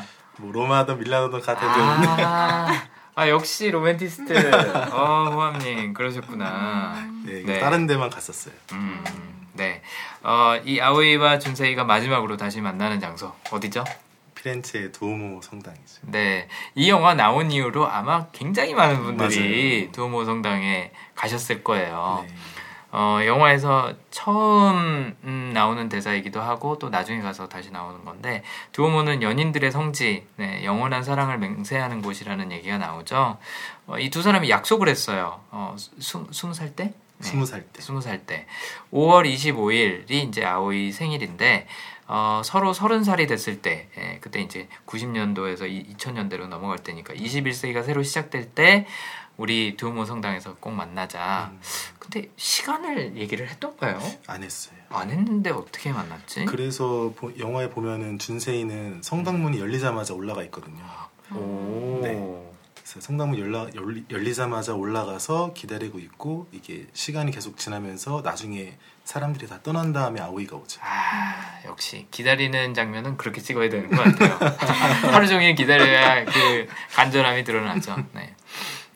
그래서 두오모 성당에서 10년 전에 했던 약속을 서로 지키면서 만나게 되죠. 음. 네. 어, 어떻게 보면 아오이가 진심을 표현하는 어, 유일하자 최초인 장면이 아닌가 그렇죠. 그렇게 볼 수 있을 것 같아요. 물론 연애할 때는 뭐 이것저것 표현을 했겠지만 그 사이 기간에는 계속 부정을 하잖아요. 그렇죠. 나 이미 다 잊었어. 음. 뭐난 이제 행복해. 뭐 어쩌고 저쩌고 얘기를 하는데 사실은 그녀도 잊지 못하고 있었던 거죠. 잊지 못하고 있었고 어 이제 뭐 나중에 저희가 아오이 설명할 때 말씀드리겠지만 공항에서 마빈한테도 그렇게 얘기를 하죠. 난 이 약속을 꼭 지켜야 된다. 음. 아, 나한텐 준세이가 전부다.라는 이야기를 하면서 두모 성당으로 가고 두 사람은 다시 만납니다. 근데 아까 저희가 영화 리뷰 처음에 시작할 때 말씀드렸던 것처럼 이 영화의 묘미는 사실 두 사람이 만났다는 데 의의가 있, 다기보다는 그 이후의 행동에서 훨씬 더, 어, 어, 더 의미가 많았던 것 같아요. 어, 현실적으로, 그러니까 항상 우리가 해피엔딩으로 끝나는 영화를 보면 좀 뭔가 좀 찝찝하잖아요. 디즈니 영화 본 것처럼. 네, 정말로 그럴까? 저 사람들이 행복하기만 할까? 어떻게 그동안 그렇게 서로 외면하고 멀어져 있던 시간을 저렇게 단숨에 극복할까? 싶은데 이 영화에서는 그 뒷이야기를 아주 현실적으로 잘 보여주죠. 음. 어, 뭐 일단 만나서 좋아요. 만나서 좋고 막 그동안 잃어버린 세월을 다 뭐 되찾고 보상받고 싶은 음. 마음으로 뭐 밤새도록 서로를 탐닉하고 뭐 이런 장면들이 나오는데 어, 그 아침에 일어나서 아오이가 가겠다 그러죠. 네. 가겠다고 하고 어, 준세이는 굉장히 화, 가 납니다. 실망스럽고. 어. 그러면서 이런 말을 내뱉어요. 만나지 말 걸 그랬어. 음. 네. 그러니까 저는 이것도 준세이의 성향이 반영이 됐다고 생각한 게 어, 두오모 성당에서 만났고 진심을 확인했고 그렇기 때문에 이제 원상태로 복구가 됐다고 생각을 한 거죠. 근데 간대요. 복구 시켜놨다고 생각을 했는데 그건 마치 그 치골리의 작품을 다 복원시켜놨는데 누가 난도질하는 거랑 똑같은 그렇지. 기분이겠죠. 준세이한테는. 그럼에도 불구하고 아오이는 웃으면서 난 만나서 다행이야 음. 라고 얘기를 해요. 이제 요거는 좀 이따 말씀을 드리긴 하겠지만 저는 이 부분이 이제 아오이의 성향을 그대로 반영을 해준다고 본게 음. 공감이라는 성향이 있기 때문에 감정을 굉장히 중요시 여기는 거죠. 그러니까 어, 누군가 아오이한테 기억이란 당신에게 무엇인가요? 라고 물으면 특정 순간에 느꼈던 감정이라고 얘기를 할 거예요. 누군가는 그 이벤트 무슨 일이 일어났었는지 그 사건을 얘기하고 뭐 다른 이야기를 하는 사람들 뭐 같이 있었던 사람들 뭐 이런 얘기를 하는 사람들이 있겠지만 아오이한테는 감정인 거죠. 그 순간의 감정. 음. 그 순간의 감정을 다시 느낀 거예요. 두오모 성당에서 만났고 하룻밤을 같이 보내면서 그 감정을 다시 느꼈기 때문에 어떻게 보면은 잃어버렸던 시간을 아오이는 이미 찾은 거죠. 음. 그래서 그거를 앞으로 계속 지속, 지속시킬 수 있냐 없냐는 둘째 문제가 돼버렸 없지 않나 아오이한테는. 되찾았으니까. 근데 준세이는 원상태로 복구시켜 놔야지 된 건데 어, 자기네들 관계도 복구됐다고 생각하고 아오이도 뭔가 이제 자기가 조금 더 어, 복구했다고 생각을 했는데 아니니까 실망감이 크지 않았을까. 음. 그래서 어, 아오이는 실제로 가죠. 음, 가고 기차를 타고 이제 다음 목적지로 가는데 준세이가 아, 각성을 하죠. 각성을 하고 다시 돌아갑니다. 네, 아오이한테. 어떤 생각 때문에 아오이한테 맨 처음에는 만나지 말 걸 그랬어라고 굉장히 크게 실망을 했다가 다시 잡으러 돌아갔을 거라고 생각을 하시나요, 호감님은? 음, 아무래도 그 중간에 나왔었던 첼리스트한테 한번 확인을 하잖아요. 음. 이게 왜 여기서 연주하게 됐는지 대해서 음. 알고 아오이가 준비하게 된 것도 알고 음. 그러면서 그녀가 말했던 게 진심이 아니라는 걸 알게 된 거죠. 음, 네, 그렇죠. 그동안 한 번도 진심을 제대로 음. 보여준 적이 없었는데 심지어 두오모에 나타났을 때도 그런 얘기 하잖아요. 아, 그냥 뭐 문득 생각이 나서 근처에 볼 일이 있어서 음. 어, 왔는데 문득 생각이 나서 한번 들러봤어. 음. 아, 이런 옛날에 했던 약속을 아직도 기억하고 있다는 게 웃기지 않아? 하하하 막 이렇게 가볍게 넘기는데 준세이는 아주 진지하게 아닌데 난 계속 기억하고 있었는데 이런, 이런 식으로 이제 반응을 하는데 근데 그 부분에서 이제 딱 보여졌던 게 음. 준세이가 둘이서 이제 만나 밑으로 내려와서 네. 밥이나 먹으러 가자 이러거든요. 맞아요. 그런데 아오이가 아니야 내가 아까 본 게 있는데 뭐 보러 가자 이러면서 그 첼로 연주를 보러 가죠. 그렇죠. 예. 맞아요. 그게 이제 유일하게 했던 그쵸, 네, 고백인 거예요. 그렇죠. 네. 말로는 하지 않고 그냥 행동으로 먼저 하는 거지. 그렇죠. 아 호암님 역시 중요한 키워드 말로 하지 않고 음. 행동으로. 그러니까 공감 갖고 있는 분들이 자기 감정을 표현하는 경우가 아니 표현하는 것이 어려운 경우가 많기 때문에 차라리 행동이 편한 거죠. 이렇게. 근데 그 행동조차도 충분히 설명을 해주지는 않아요. 맞아요. 그러니까 첼리스트랑 준세이랑 만약에 대화를 나누지 않았다면 또 그냥 모르고 지나쳤을 수도 있는 그쵸. 거예요. 그러니까 아오이가 원했던 건 그 약속을 지키고 그때의 감정을 되시, 되찾, 다시 되찾고 싶었다는 것. 거기까지였던 거죠, 사실은. 음. 아오이는 계속 뭐 사귀고 뭐 그 관계가 지속되고 하는 거에 대해서는 2차적이라고 생각을 했던 것 같아요. 네. 그래서 그렇게 냉정하게 또 다시 떠나가는 아오이를 아오이의 진심을 확인하고 준세이는 따라가면서 이제 거기서 이제 편지의 독백이 나오죠. 그렇죠. 네. 아, 그 장면 진짜 멋있어요. 맞아요. 네. 마지막까지 냉정했던 너에게 난 뭐라고 음. 말해야 될까? 라고 나레이션을 하는 장면에서 아오이는 기차에서 막 펑펑 있죠. 울고 있죠. 이게 참, 아, 이게 현실적이다. 해피엔딩으로만 끝나지 않고 현실적이다라고 생각을 했던 부분이 이 부분이에요. 그러니까 남자와 여자 입장을 각각 다른 작가가 썼잖아요. 그러니까 많은 경우 우리는 살아가면서 관계를 맺지만 서로의 마음속에 있는 이야기 또 서로 같이 하지 않았던 시간들에 어떤 일들이 일어났었는지는 모른 채 살아가고 심지어는 모르고 죽는 경우가 더 많죠. 음. 네. 여기서도 그게 이제 반복이 되는 거죠. 음. 근데 그 입장을 이제 두 사람의 관점에서 어, 확인을 할 수 있다는 게 이 영화의 묘미 음. 또 책의 묘미가 아니었나 네, 싶었던 것 같아요. 그 부분에서 이게 영화를 보면은 준세이가 처음에는 그 고장난 자전거를 타고 다니고 음. 4년 후에 수습이 끝난 다음에 오토바이로 바꿔요. 네 맞아요. 근데 그 오토바이도 되게 소리가 시끄럽고 음. 그 오토바이에 있는데 그 친구가 이렇게 주고 떠나거든요. 음. 그런데 돌아와서 더 좋은 오토바이로 바꿔요. 음. 그래서 그 오토바이가 만약에 없었으면 제 시간에 기차에 도달하지 못하지 않았을까. 오, 오 네. 그렇죠. 음. 아오이는 일반 열차를 타고 가고 있고 준세이는 유로스타. 유로스타. 그러니까 우리나라로 치면 KTX를 타고 먼저 가서 그렇죠. 내리죠. 네. 15분 먼저 가서. 네. 그게 이제 그 스쿠터가 없으면 네, 불가능했을 거다. 음. 네, 네, 그렇죠. 네. 근데 그 역 역원에 있던 네. 그 아저씨가 너무 재밌게 그 말을 하는 게 아, 15분 15분 영무원 얘기. 네, 영무원이 네. 너무 재밌게 전형적인 그 이태리 제스처로 네. 얘기를 하죠. 뜬금없이 갑자기 15분 더 빨리 도착할 수 있다 이렇게 하는 게 음. 뭔가 로맨틱하면서도 맞아요. 근데 준세이는 막 지금 정신이 팔려갖고 제대로 못 듣고 있어요. 음. 그러니까 영원히 막 답답해하면서 그런 표현을 하죠. 아무튼 재밌었어요, 되게 그 장면. 네. 짠하면서도 코믹한 요소가 있는 장면이죠. 네, 네 맞아요. 어 그래서 그런 평생 모르고도 지나갈 수 있는 이야기들을 확인을 하고 또 우리 이제 그 관람객 입장에서는 어, 볼 수 있다는 게 참 재미있었는데 어쨌든 아오이는 이렇게 자기 마음속에 다 계속 다 숨기고 가는데 준세이는 어, 그것들을 이제 하나씩 하나씩 발견해 나가면서 아오이를 어떻게 원상태로 그러니까 여기서 원상태라는 거는 옛날에 10년 전에 사랑했을 때 그 모습이죠. 네, 음. 밝고 많이 웃고 어, 했던 그 모습들로 되돌릴 수 있는지 하나둘씩 이제 방법을 찾아가는 그런 과정이라고 볼 수 있을 것 같아요. 음. 그러면서 자 이제 최고의 대사죠 영화에서 네. 한 단어씩 얘기를 해요. 끊어서 음, 아오이 내 고독한 눈동자 속에서 다시 한번 나를 찾을 수 있다면 다시 한번 나는 너를 하고선 이제 그 역에 내려갖고 둘이 마주 보는 장면에서 끝이 나죠.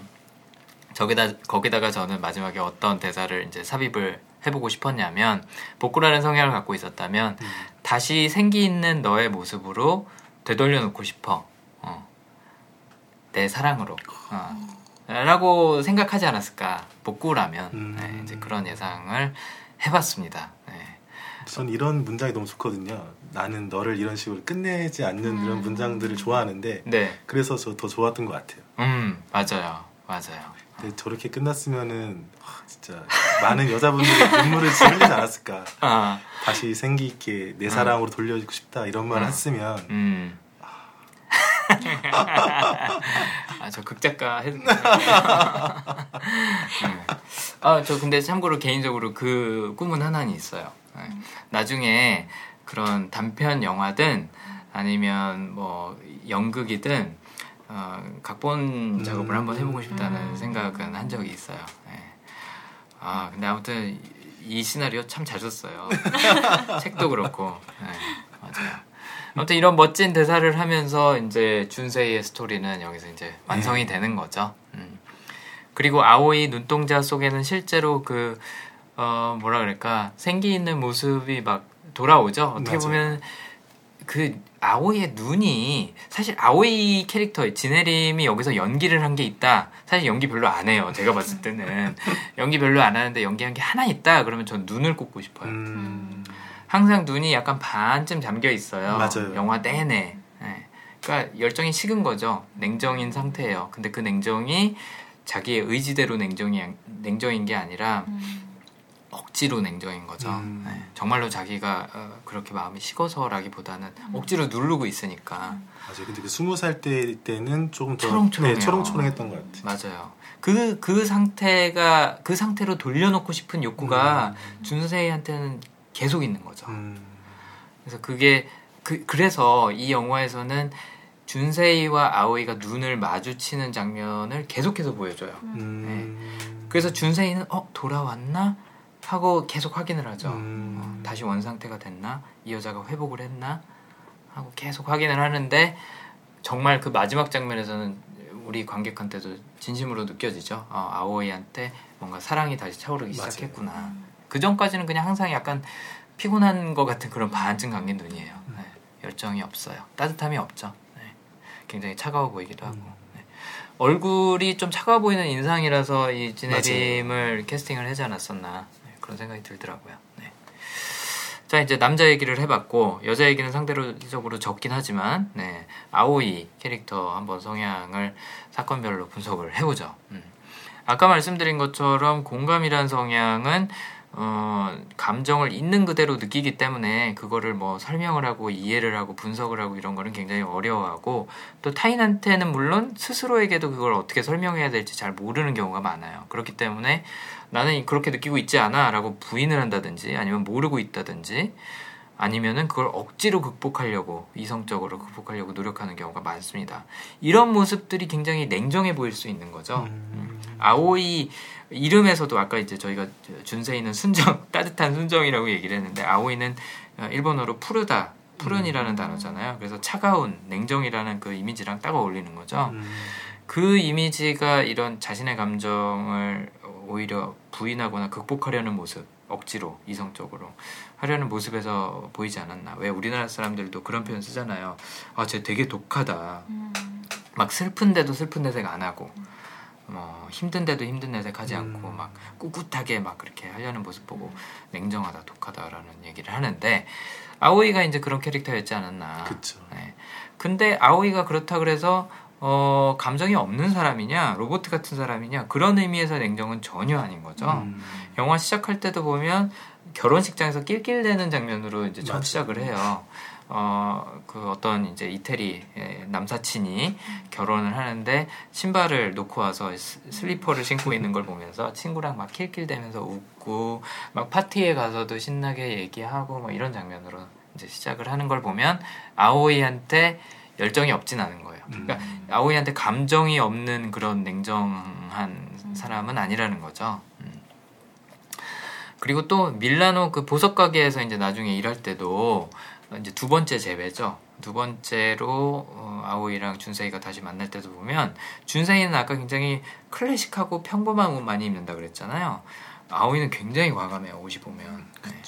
그 이게 90년대죠, 그쵸? 90년도인데 어 제외할 때 입고 있는 드레스를 보면요, 이게 비대칭 드레스예요. 한쪽 다리는 이렇게 라인 따라서 쭉 내려오고요, 다른 한쪽은 거의 팬티 라인까지 이렇게 올라가 있어요. 커트돼 맞아요. 있어요. 네.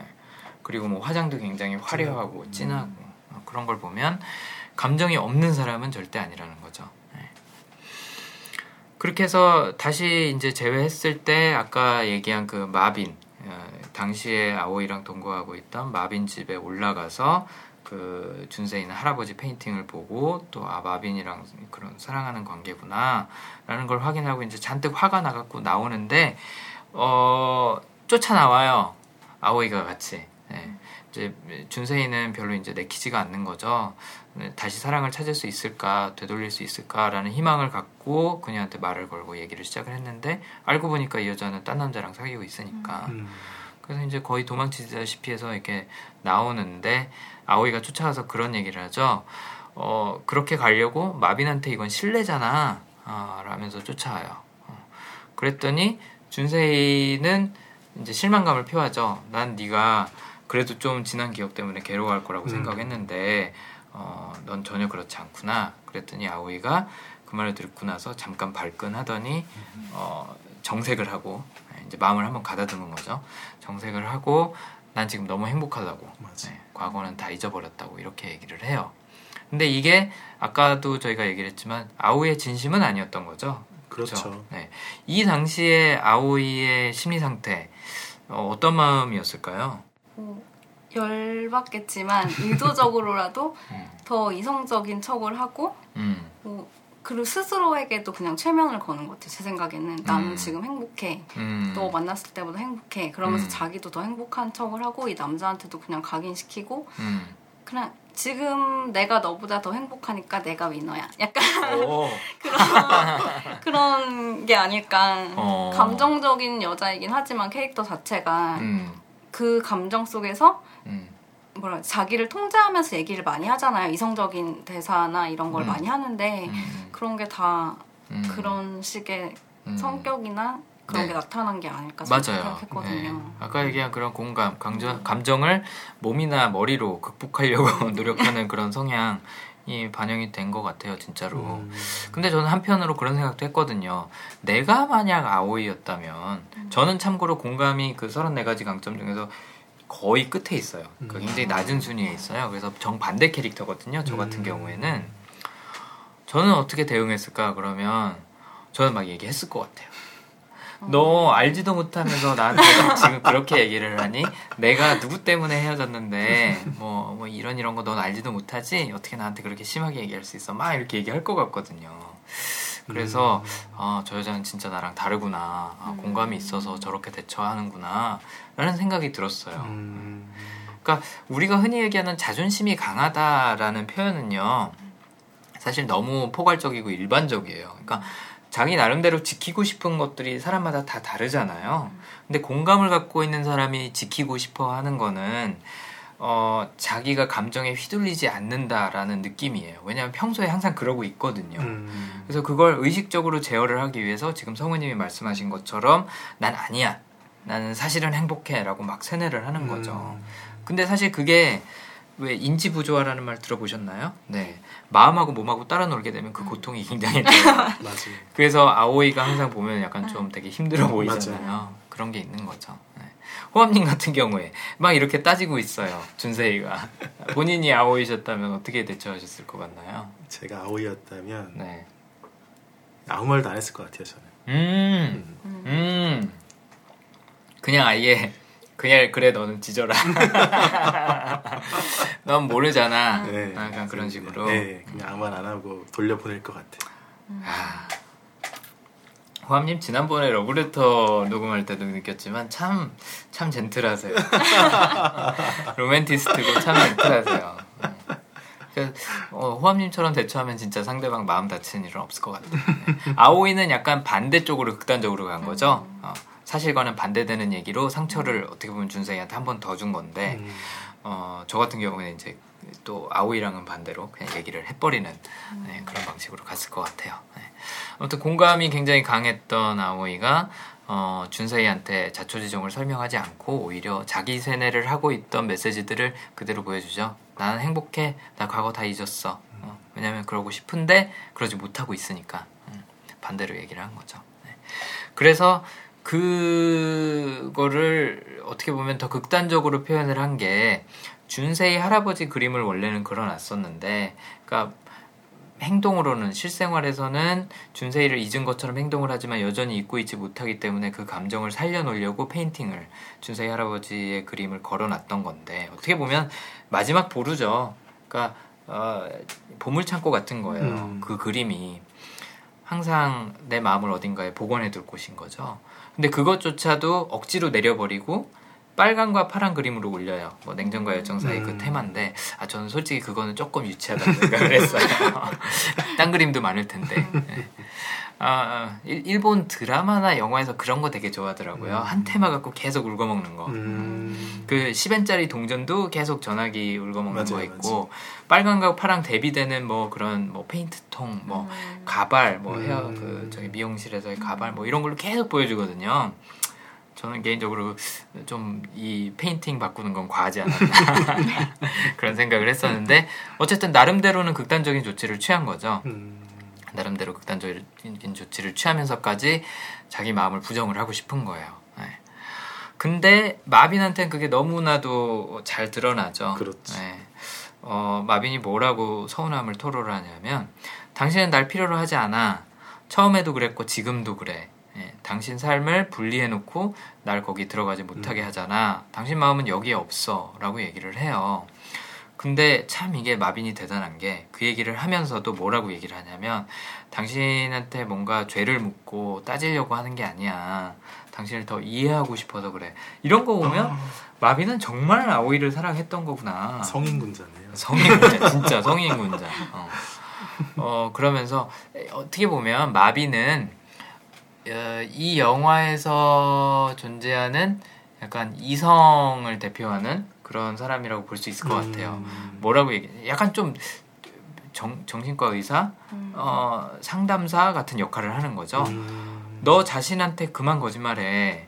라고 얘기를 해줘요. 음. 근데 이게 아오이한테는 정말 중요한 말이거든요. 그쵸. 왜냐면 계속 자기 감정을 부인하면서 지내왔으니까. 그래서 아오이의 머리와 가슴이 따로 놀고 있으니까 너 네 가슴이 머리에 거짓말 시키는 거 혹은 거꾸로 머리가 가슴에 거짓말 시키는 거 그런 거 이제 그만해 라고 하는 거죠. 예, 공감을 갖고 있는 분들이 흔히 하시는 행동 중에 하나인 것 같아요. 음. 예, 그렇게 분리해 놓는 거, 감정하고 이성하고 따로 분리해 놓는 거. 어, 그리고 또 이제 아오이가 중요시하는 게 뭐냐? 아까 제가 그 painting 자체가 그림 자체가 자신의 마음, 그러니까 머리하고 분리되어 있는 마음이죠. 실, 현실과 분리되어 있는 자신의 진짜 마음을 저장해둘 공간이라고 얘기를 했었는데 일본에 있을 때도 아오이는 준세이한테 그런 얘기를 해요. 처음 10년 전에 만났을 때도 나는 내가 있을 곳을 찾고 있다. 저는 이것도 아오이의 마음이 반영이 됐다고 생각을 했거든요. 어떤 의미에서였냐면 공감을 갖고 있는 사람들은 내 주변 사람들이 갖고 있는 분위기나 느낌을 그대로 흡수를 해버려요. 음. 그러니까 차단이 안 되는 거예요. 누가 화가 났는데 아 쟤는 화났구나 하고 그냥 관찰하고 끝나는 게 아니라 화난 기분이 그대로 전달이 되는 거죠. 음. 근데 마비는 굉장히 안정적인 뭐 모든 면에서 안정적인 환경을 어, 아오이한테 제공해주고 있지만 자신이 있을 곳이 아니라고 생각하는 이유는 내 마음과 상대방의 마음이 주파수가 맞아서 서로 공감이 돼야 되는데 마비는 이해는 해주지만 공감을 해주지 않는 거죠. 그렇죠. 어. 그러니까 내가 아플 때 상대방도 아파야 되는데 안 아파요. 마비는 음, 음. 항상 편안하게 안정되게 꾸준하죠. 그런 반면에 준세이는 그 감정을 잘 따라오는 거예요. 음. 그러다 보니까 마빈보다는 준세이가 내가 있을 곳이라고 생각을 하는 거고 아오이는 평생 동안 그걸 갈구했는데 그걸 유일하게 제공해줬던 사람이 준세이니까 잊지를 못하는 거죠. 그래서 뭐, 뭐 준세이가 마빈이랑 아오이가 살고 있는 집에 갔을 때 네, 마빈이 선물을 주잖아요 아오이한테 네네네 맞아요. 그것도 전혀 이제 공감하지 않는 그런 선물을 줬잖아요. 음, 되게 럭셔리한 모피 코트를 줬는데 맞아요. 아오이가 전혀 좋아하지 않을 것 같은 그런 선물을 준다는 것 자체가 음, 음, 아오이한테 정말로 와닿았던 선물은 예를 들자면은 옛날에 줬던 그런 우산 같은 거죠. 그렇죠. 마음이 전달이 되는 거죠. 맞아요.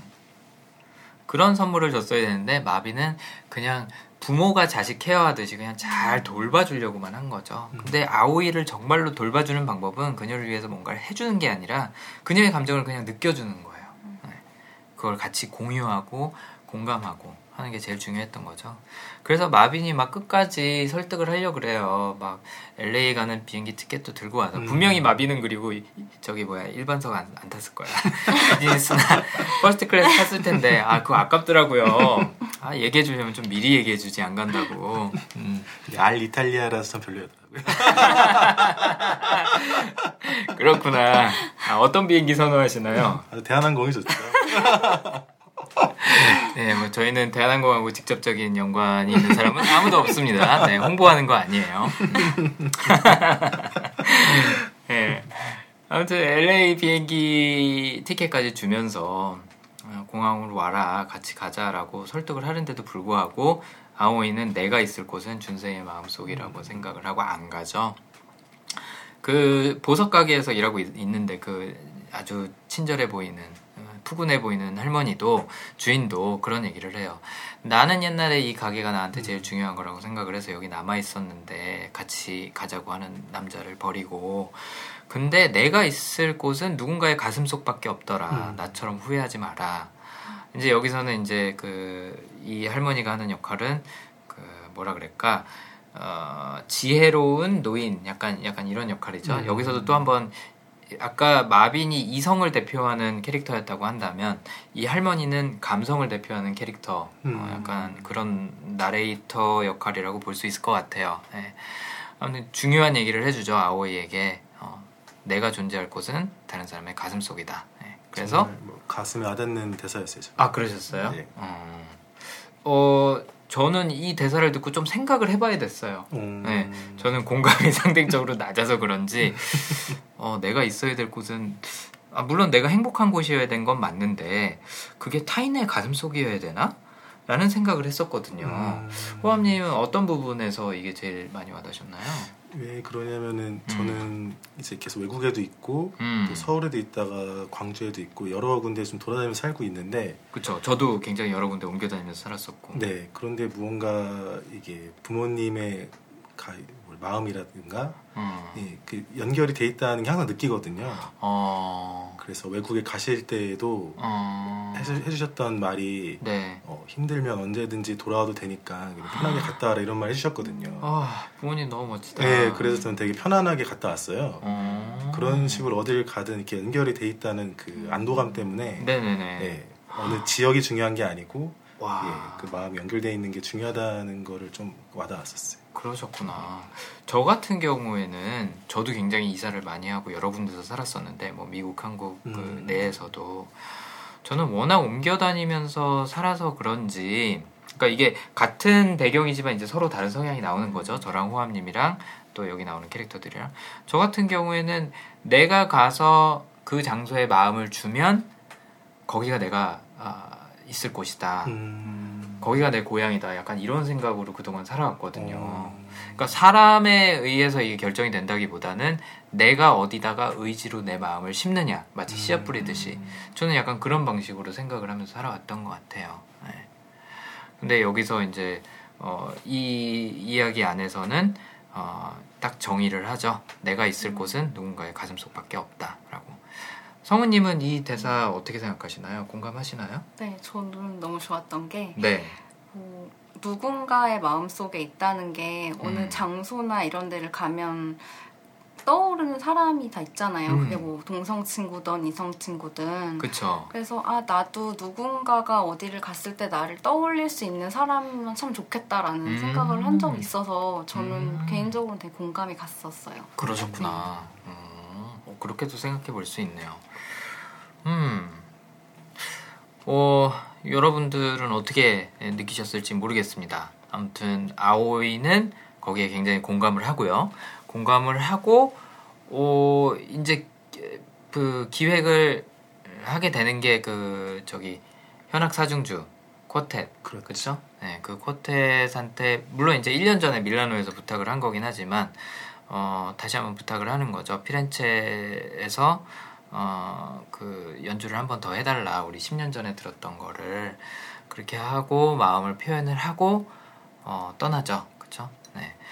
어, 그 장면도 되게 인상적이었던 것 같아요. 준세이한테 편지를 받고 그것 때문에 마빈이랑 헤어지고 뭐 고민을 하고 뭘 하고 하잖아요. 그때 준세이한테 전화를 한번 걸어요. 그렇죠. 길거리에서. 네. 그 어렸을 때 걸었던 동일한 포즈로 음. 동일하게 동전을 하나 들고 음. 공중전화 부스에서 네. 걸까 말까 생각을 하고 있는 그 모습이 동일하게 겹치져, 겹쳐졌었죠. 음. 예. 맞아요. 근데 요번에는 아무 말도 못하고 그치. 끊고 주저앉아서 막 울죠. 음. 네. 이거 클리셰라고 생각하는데 굉장히 많은 영화에서 쓰이더라고요. 음. 주인공이 울면 비가 내려요. 네. 아 맞네요. 거의 항상.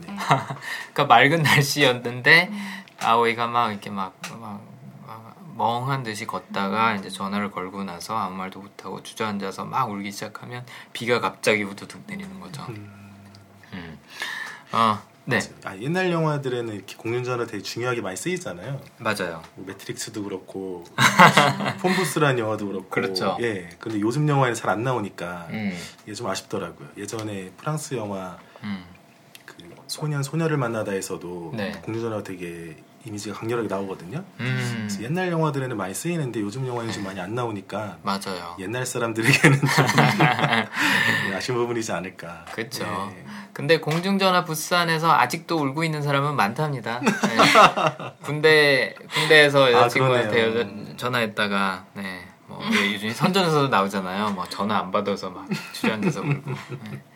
네. 근데 공중전화 부스는 정말 우리 세대한테는 추억이 되게 많은 그쵸. 그런 장소이자 존재인 것 같아요. 네. 공중전화에서 설레는 마음으로 전화를 걸기도 하고 맞아 또 거기서 막 긴 대화를 뭐 하기도 음. 하고 뭐 싸우기도 하고 여러 가지 했겠었죠. 네, 했었겠죠. 네. 성우님도 공중전화 세대라고 할 수 있나요? 음, 써보긴 했어요. 써보긴 했지만 그걸로 많은 대화를 나누고 그러진 않으셨죠? 네. 네. 네네.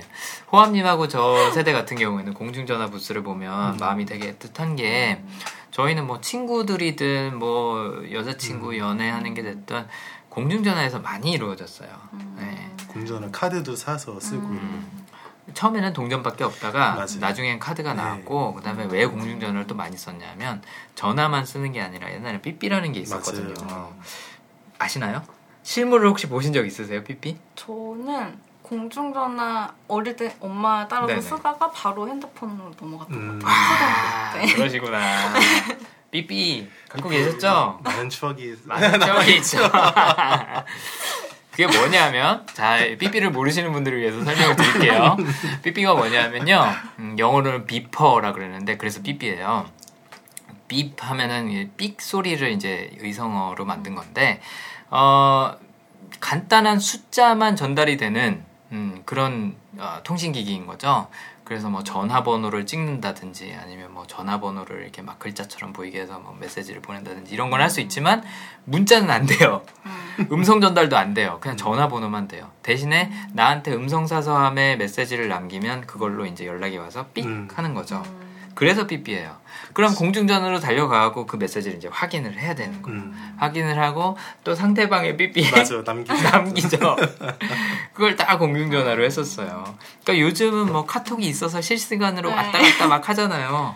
옛날에는 공중전화에서 그걸로 맞아요. 했던 거예요. 그래서 막 그거 길게 하고 있으면 뒤에서 눈치 줘요. 맞아요. 빨리 나오라고 내 차례다고 막 하면서 수많은 젊은 남녀들이 맞아요. 공중전화 어, 공중전화기를 붙잡고 참 많은 얘기를 했, 했겠죠. 천사라고 많이 날라왔었죠. 네, 천사 그다음에 뭐 아이러브 해갖고 뭐 3호 뭐 맞아요, 뭐 맞아요. 이런 것도 있었고 참 네. 그래서 이- 여기 나오는 이 90년대 주인공들도 이 공중전화라는 장소에서 아, 여러 가지 중요한 씬들이 이제 음. 진행이 되는 거죠. 음.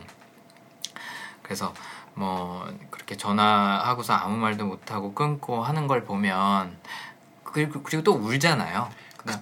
그다음에 또 아까 그 이제 유로스타 타고 준세이가 쫓아갈 때도 어, 아오이는 열차에서 막 울고 음. 있었죠. 근데 준세이는 아오이가 뭐 그냥 아무 감정도 없이 냉정하게 가고 있을 거라고 가정을 하고 그러는데 공감을 갖고 있는 사람이기 때문에 감정도 굉장히 풍부하고 감성적인데 표현은 잘 안 하거나 못 하거나 아니면 극복하려고 노력을 하니까 이제 그게 오히려 반대로 터져 나오는 경우가 더 많은 것 같아요. 음. 네.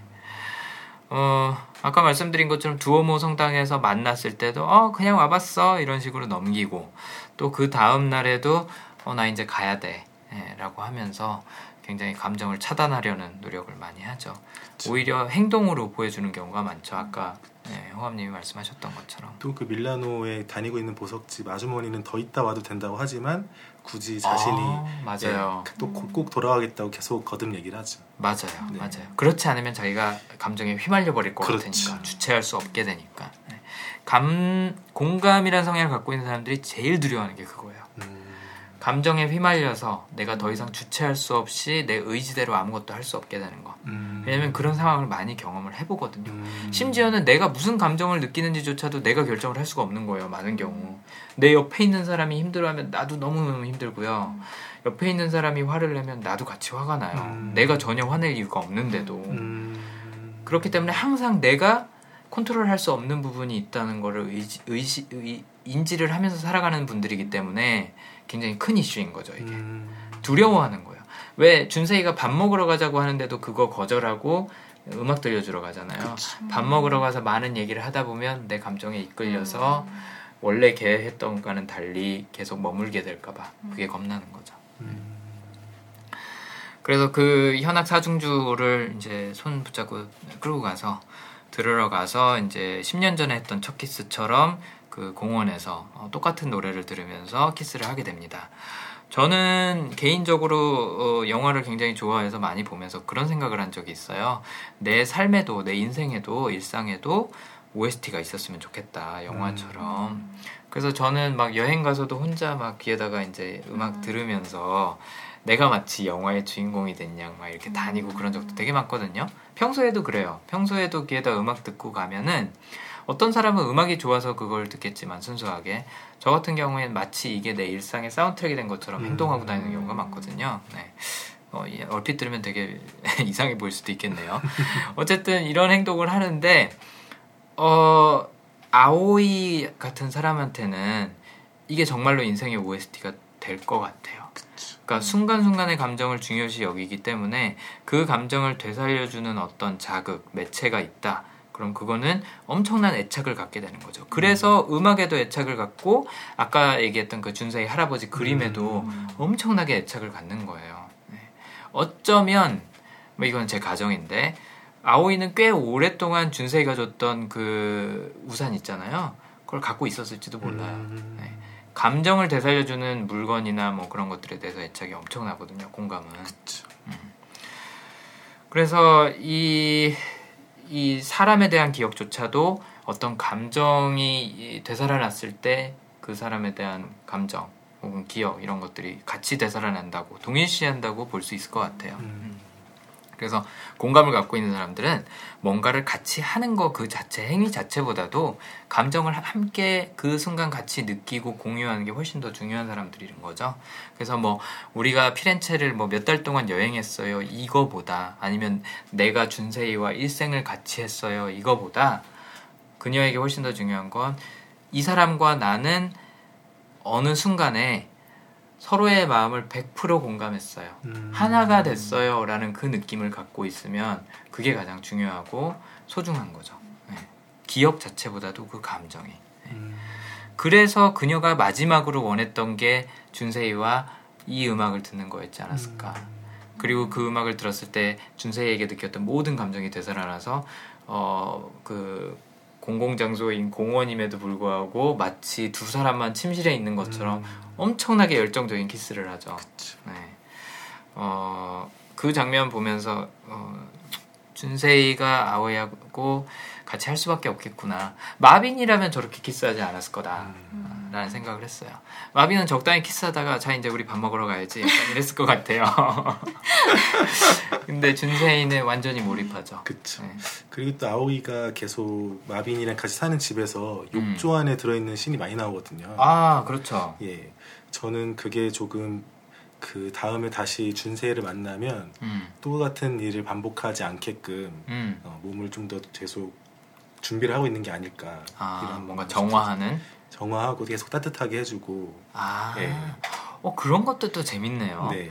아 역시 호황님은 예술가셔서 아, 이런 감성이 되게 발달돼 있는 것 같아요. 어 그렇구나. 저는 어떻게 생각했었냐면 목욕 장면을 마빈하고 이 여자가 얼마나 떨어지고 싶은지를 보여준다라는 생각을 음. 했어요. 그러니까 공기로 분리되는 것도 모자라서 물로 분리를 해놓는 거죠. 왜냐하면 공감대가 전혀 형성이 안 돼 있고 주파수가 다르니까. 그쵸. 보통 그렇게 같이 살면 같이 목욕해도 안 이상하잖아요. 그쵸? 네. 그런데 욕조가 딱 1인용이잖아요. 음, 어, 완벽하게 분리라고 저는 이제 생각을 했었어요. 그리고 욕조 앞에 항상 거울이 있더라고요. 어, 네. 그건 어떤 의미인가요? 호감님. 나르시즘? 어, 뭐 그것도 굳이 굳이 이 성향으로 얘기를 하자면 공감 갖고 있는 사람은 자신의 모습을 객관적으로 잘 못 봐요. 어, 음. 그렇기 때문에 비춰주는 존재라고 어, 볼 수도 있을 것 같아요. 음. 그 자기 감정을 잘 모르기 때문에 저기 뭐야 그 보석집 할머니도 얘기를 해주는 거고 또 마빈도 어떻게 보면 그걸 관찰해서 얘기를 해주는 거고 음. 주변에 다 이 여자의 얘기 감성을 비춰주는 사람들이 그러네요. 대부분이거든요. 심지어는 그 왜 막 결혼 프로포즈 받았다고 와갖고 막 울기 시작하는 그 여사친 있잖아요. 그 여자도 관찰을 해줘요. 음, 맞아요, 맞아요. 결혼식장에서 이제 둘이 이렇게 아- 걸터 앉아갖고 어, 물어보죠 아오이한테 어 너 잘 지내 뭐 무슨 일 있니 마빈하고 그랬더니 뭐 아니야 뭐 우리 뭐 괜찮아 뭐 이렇게 하는데 어, 이 여사친이 뭐 그 아오이의 감정이 어떻게 그러니까 문제가 있다는 걸 감지를 했으니까 어 그걸 얘기를 해주는데도 아오이는 또 부정을 하는 거죠 어나 음. 괜찮아 괜찮아 라고 그러니까 어떻게 보면 본인만 빼고 다 아는 거예요 그렇죠. 어. 그리고 또 아오이는 계속 이탈리아, 영어, 일본어 세 개를 계속 섞어서 얘기를 하잖아요. 음. 그게 더 이게 감춰주는 감정을 더 숨기는 장치인 것 같아요. 오. 예, 준세이는 이탈리아어 필요할 때만 딱 하고 거의 다 일본어로만 하는데 그렇죠. 네. 맞아요. 뭔가 좀 어색해 시작, 어색해지기 시작하면은 영어로 전환을 맞아요. 해서 얘기를 하죠. 이 여자가 일본어 맞아요. 하다가 안 해요. 맞아요. 어. 분명히 뭐 잘 할 수 있을 텐데 음, 영어로 딱 바꿔버리죠. 네. 감정 차단하는 도구. 그런 것 같아요. 네, 맞아요. 어, 진혜림 여배우가 이 영화를 연기하기가 어떻게 보면은 처음에는 쉬웠을 거다라고 예상을 했는데 별로 하는 게 없으니까. 음, 근데 그렇게 억지로 감추는 것도 좀 어려웠을 수도 있겠네요. 그렇죠. 상대역이 있는데도 어, 그쵸. 네. 또 이제 공감을 갖고 있기 때문에 그녀가 보이는 행동 중에 하나가 뭐냐면 준세이가 감정을 표현하면 그걸 그대로 느낀다고 제가 아까 말씀을 드렸잖아요.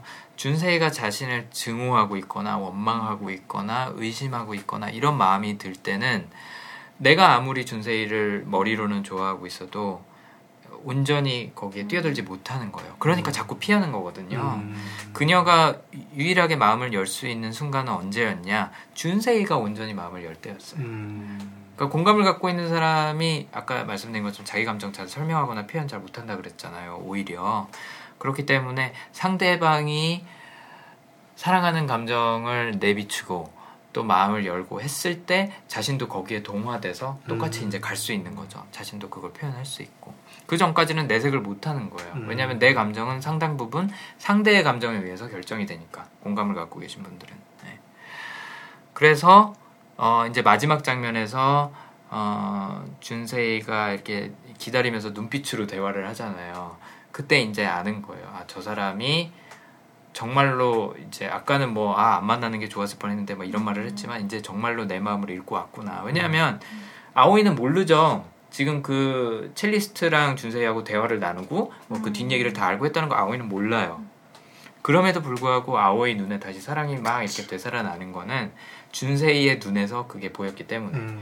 준세이의 마음이 그 뭐 한 10m 정도 되는 거리를 뛰어넘어서 그 수많은 인파를 뛰어넘어서 그대로 전달이 됐기 때문에 아오이도 그때는 이제 막 벅차오르기 시작하는 거 아닌가 아, 라는 예상을 한번 해봤습니다. 네. 어, 뭐 제멋대로 예상이에요. 예상이긴 한데 어, 이 설명 듣고 보시니까 어떤가요? 좀 이 준세이와 아오이의 관계 혹은 그 사람들이 했던 행동이 좀 더 잘 이해가 되시는 것 같으세요, 호함님은? 네, 확실히 더 몰입이 되네요. 어, 그러시군요. 어, 호함님은 참고로 이 강점을 벌써 이제 아신 지가 1, 년 6개월 정도 네. 됐고 또 주변에서 많이 사용하고 계시잖아요. 예. 네, 뭐 일하실 때나 뭐 주변 분들. 어, 이런 공감 성향이 굉장히 강한 분 혹은 어, 이 준세이처럼 복구 성향이 굉장히 강한 분 혹시 주변에서 보신 적 있으세요? 공감 성향이 강한 분은 있어요. 음. 아주 강하죠. 아, 혹시 아오이랑 뭔가 좀 겹치는 부분이 있나요? 그런 것 같아요. 아, 네, 맞아요. 딱 아오이 같은 사람이었어요. 아 그래요? 네. 아 혹시 혹시 사귀셨던 분인가요? 아니 그러진 않고. 아 그러시구나. 네, 되게 가까운 사람이었는데 네. 네, 정말 아오이 같은 사람이었어요. 아 그러셨구나. 어떤 부분이 제일 비슷했었나요? 그 감정을 좀 숨기는 부분 음. 그리고 옆 그 주변의 상황에 대한 그 감정이 되게 쉽게 동화되고 동화되고. 예. 아 쉽게 그쵸. 공감하고 네. 하지만 계속 감정을 숨기지 자기 감정. 네. 아까 이제 공감 갖고 있는 사람이 제일 두려워하는 게 감정에 휘둘리는 거라고 말씀을 드렸잖아요. 그러니까 음, 주변이나 타인의 감정에 휘둘리는 거. 또 하나는 자기 감정이 드러나는 거 되게 무서워해요. 평소에 내 감정을 들키면 어떡하지? 이 생각을 항상 하고 있어요. 왜냐하면 자기가 남의 감정을 그대로 느끼기 때문에 남들도 그러지 않을까라는 음. 두려움이 큰 거죠. 내가 조금만 내비쳐도 저 사람들은 그대로 다 느끼지 않을까라는 어떻게 보면은 착각이에요. 우려고. 어. 근데 상대방은 전혀 그렇지 않은 거죠. 공감을 갖고 있지 않은 사람들이라고 하면 아니면 공감 성향이 낮은 사람들이라고 하면 저왜 저래 하고 그냥 넘어가지. 어, 저 사람이 아파하는구나. 나도 한, 마음 한 구석이 아프다. 이렇게는 안 가는 거죠. 음, 그래서 그걸 되게 두려워해요. 다른 사람도 내 감정을 그대로 느끼면 어떡하지? 알아채면 것- 어떡하지? 맞아요, 맞아요. 그랬던 것 같아요. 왜냐면 자기는 그게 되니까. 음, 마치 그 독심술이 있는 사람이다. 그런 능력을 타고났다라고 음. 하면 그걸 다른 사람도 내 마음을 읽을까봐 두려워하는 거랑 똑같은 거죠. 그러겠네요. 왜 이번 그 스타워즈 혹시 보셨어요? 아직 안 봤어요. 아, 아직 안 보셨나요? 보신 분들을 위해서 뭐 한마디 얘기만 하자면 스타워즈의 그 카일로 렌이라는 이제 악당이 등장을 하고 또 이제 그 스타워즈의 주인공이 누군지는 제가 말씀을 안 드리겠습니다. 아무튼 어, 그런 제다이의 그 포스를 갖고 있는 캐릭터랑 서로 막 이렇게 독심술을 하면서 음, 이렇게 쟁쟁하게 예, 붙는 대결하는 음. 그런 장면이 나와요. 그런 거랑 비슷한 거죠. 공감은 상대방의 마음을 그대로 느껴요. 음. 그렇기 때문에 내 마음도 그대로 전해지진 않을까, 들키진 않을까 하는 우려 때문에 많이 감추고 거, 부인하고 하는 경우가 많죠. 음, 성우님 네. 듣고 보시니까 혹시 주변에 뭐 아 이런 것 같다라고 생각나시는 분 혹시 계신가요? 뭐 복고라든지 아니면은 공감이라든지. 저 주변에는 이렇게 일관적인 캐릭터를 가진 사람들이 없는 것 같아요.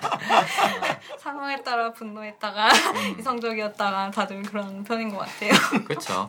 물론 이 영화에서는 특히 이제 준세이 같은 경우에는 굉장히 일관된 캐릭터를 만들려고 무지하게 노력을 한 것 같아요. 음. 뭐 아오이도 물론 그렇긴 했지만. 근데 이 사람들도 제가 이런 성향을 보이는 행동들만 모아놓고 분석을 해서 그렇지 또 다른 성향이 반영된 것도 있어요. 그러니까 저희가 강점 얘기할 때 한 사람이 어, 모든 34가지 성향을 다 조금씩은 갖고 있지만 우선순위가 다르다는 표현을 하거든요. 그래서 결과 이제 이걸 테스트를 할 수도 있는데 강점 테스트를 해보면 결과가 다섯 가지가 나와요. 상위 다섯 개. 네. 한 가지 단어, 한 가지 성향으로만 그 사람의 모든 것이 설명되지는 않는 거죠. 네. 그래서 여기서는 이 성향을 보이는 행동들을 저희가 뽑아서 네. 두 성향이 상호작용을 어떻게 하는지 준세이하고 음. 아오이 사이에서 이제 그걸 분석해 본 거죠. 네. 그래서 이런 이런 모습 성향이라기보다는 이제 모습을 보신 분 보셨던 경우는 분명히 존재하실 것 같아요. 성우님 주변에서도. 음. 그리고 또 영화 캐릭터 사이 캐릭터에서도 이런 모습들 아마 보신 적 있을 거고요. 네. 이제 그걸 찾아보는 재미로 이 방송을 하는 거죠. 네. 네. 어, 성우님은 뭐 전체적으로 어떠셨어요? 이렇게 한번 쭉 캐릭터들의 행동과 말을 성향으로 분석을 해봤는데 해보시니까 어떠세요? 저는 되게 재밌었고 보통 영화를 볼때 네. 스토리 라인을 따라가는 편이지 캐릭터를 음. 따라가진 않거든요. 그렇죠. 그래서 아, 이런 관점으로 보면 음. 볼 수도 있구나. 그냥 음. 어, 다시 보고 싶다는 생각이. 그러시죠. 네. 네. 옛날에는 굉장히 비현실적으로 느껴졌던 네. 이런 얘기가 사람을 알고 보면 왜 그렇잖아요. 네. 우리도 일반적으로도 어, 생활하다가 음. 아쟤 도대체 왜 그래라고 했다가도 네. 저 사람의 배경을 이해하고 음, 나면 맞아요. 이해가 되는 경우가 네. 많잖아요. 그런 거랑 비슷한 거죠. 그래서 옛날에는 아 뭐 저렇게 비현실적인 음. 음. 사랑과 기다림과 인내 음. 저런 걸 하지 싶었던 게 이제 조금 이해가 되셨다면 네. 어, 영화 한번 다시 보셔도 네, 좋을 것 같습니다. 네. 네. 어, 이거는 뭐 러브레터처럼 여러 번 봐도 어, 괜찮은 영화 중에 하나인 것 같아요. 네. 러브레터의 여주인공 나카야 아유 왜 이름이 갑자기 기억 안 나지? 그치 나카야마 미오의 남편이었던 음, 츠지 히토나리가 어, 일부를 쓰고 또 에쿠니 가오리 굉장히 유명한 여작가가 일부를 썼던 어, 이 소설을 베이스로 한 이 영화 어, 다시 보면서 이 리뷰를 하기 위해서 다시 보면서 저도 굉장히 재미있었고요. 아까 말씀드린 것처럼 지극히 현실적인 부분이 저는 오히려 많았다고 생각을 해요. 음. 네. 그 다음에 우리가 살아가면서 절대 알 수 없을 그런 상대방의 입장과 이야기를 양쪽의 관점에서 볼 수 있었기 때문에 어, 아름답기도 하고 또 개인적으로는 되게 유익한 것 같아요. 맞아요. 네. 내가 평소에 그냥 아 이렇게 가정하고 넘어가는 것들이 실제로 뒤에 가면 이런 얘기들이 있을 수 있겠구나.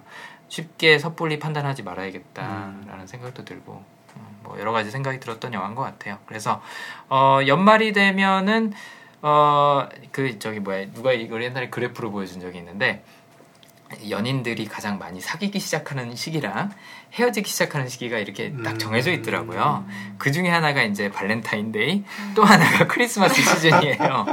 그래서 지금 아, 헤어지신 분들 굉장히 많을 거예요. 그 다음에 또 새로운 사랑 시작하시는 분들도 많을 텐데, 어, 그분들이 보시기에 어, 굉장히 적합한 영화일 것 같고 또 누구나 갖고 있는 그런 추억을 한번 되살려 보기에 좋은 영화일 것 같습니다. 그래서 어, 연말 시즌이 또 따뜻한 이것도 사실 따뜻한 영화라고 볼 수 있죠. 그럼요. 네, 결국은 열정으로 넘어온 거잖아요. 그래서 따뜻한 영화 보시면서 연말도 따뜻하게 마무리하시기를 바라겠습니다. 그럼 오늘 방송은 여기서 마무리를 하고 어, 함께 해주신 백호함님 네 감사하고요. 또 오늘 처음으로 같이 참석해주신 네, 얼떨결에 같이 방송하신 최성은님 다시 한번 감사드립니다. 감사합니다. 네, 감사합니다. 고생하셨습니다.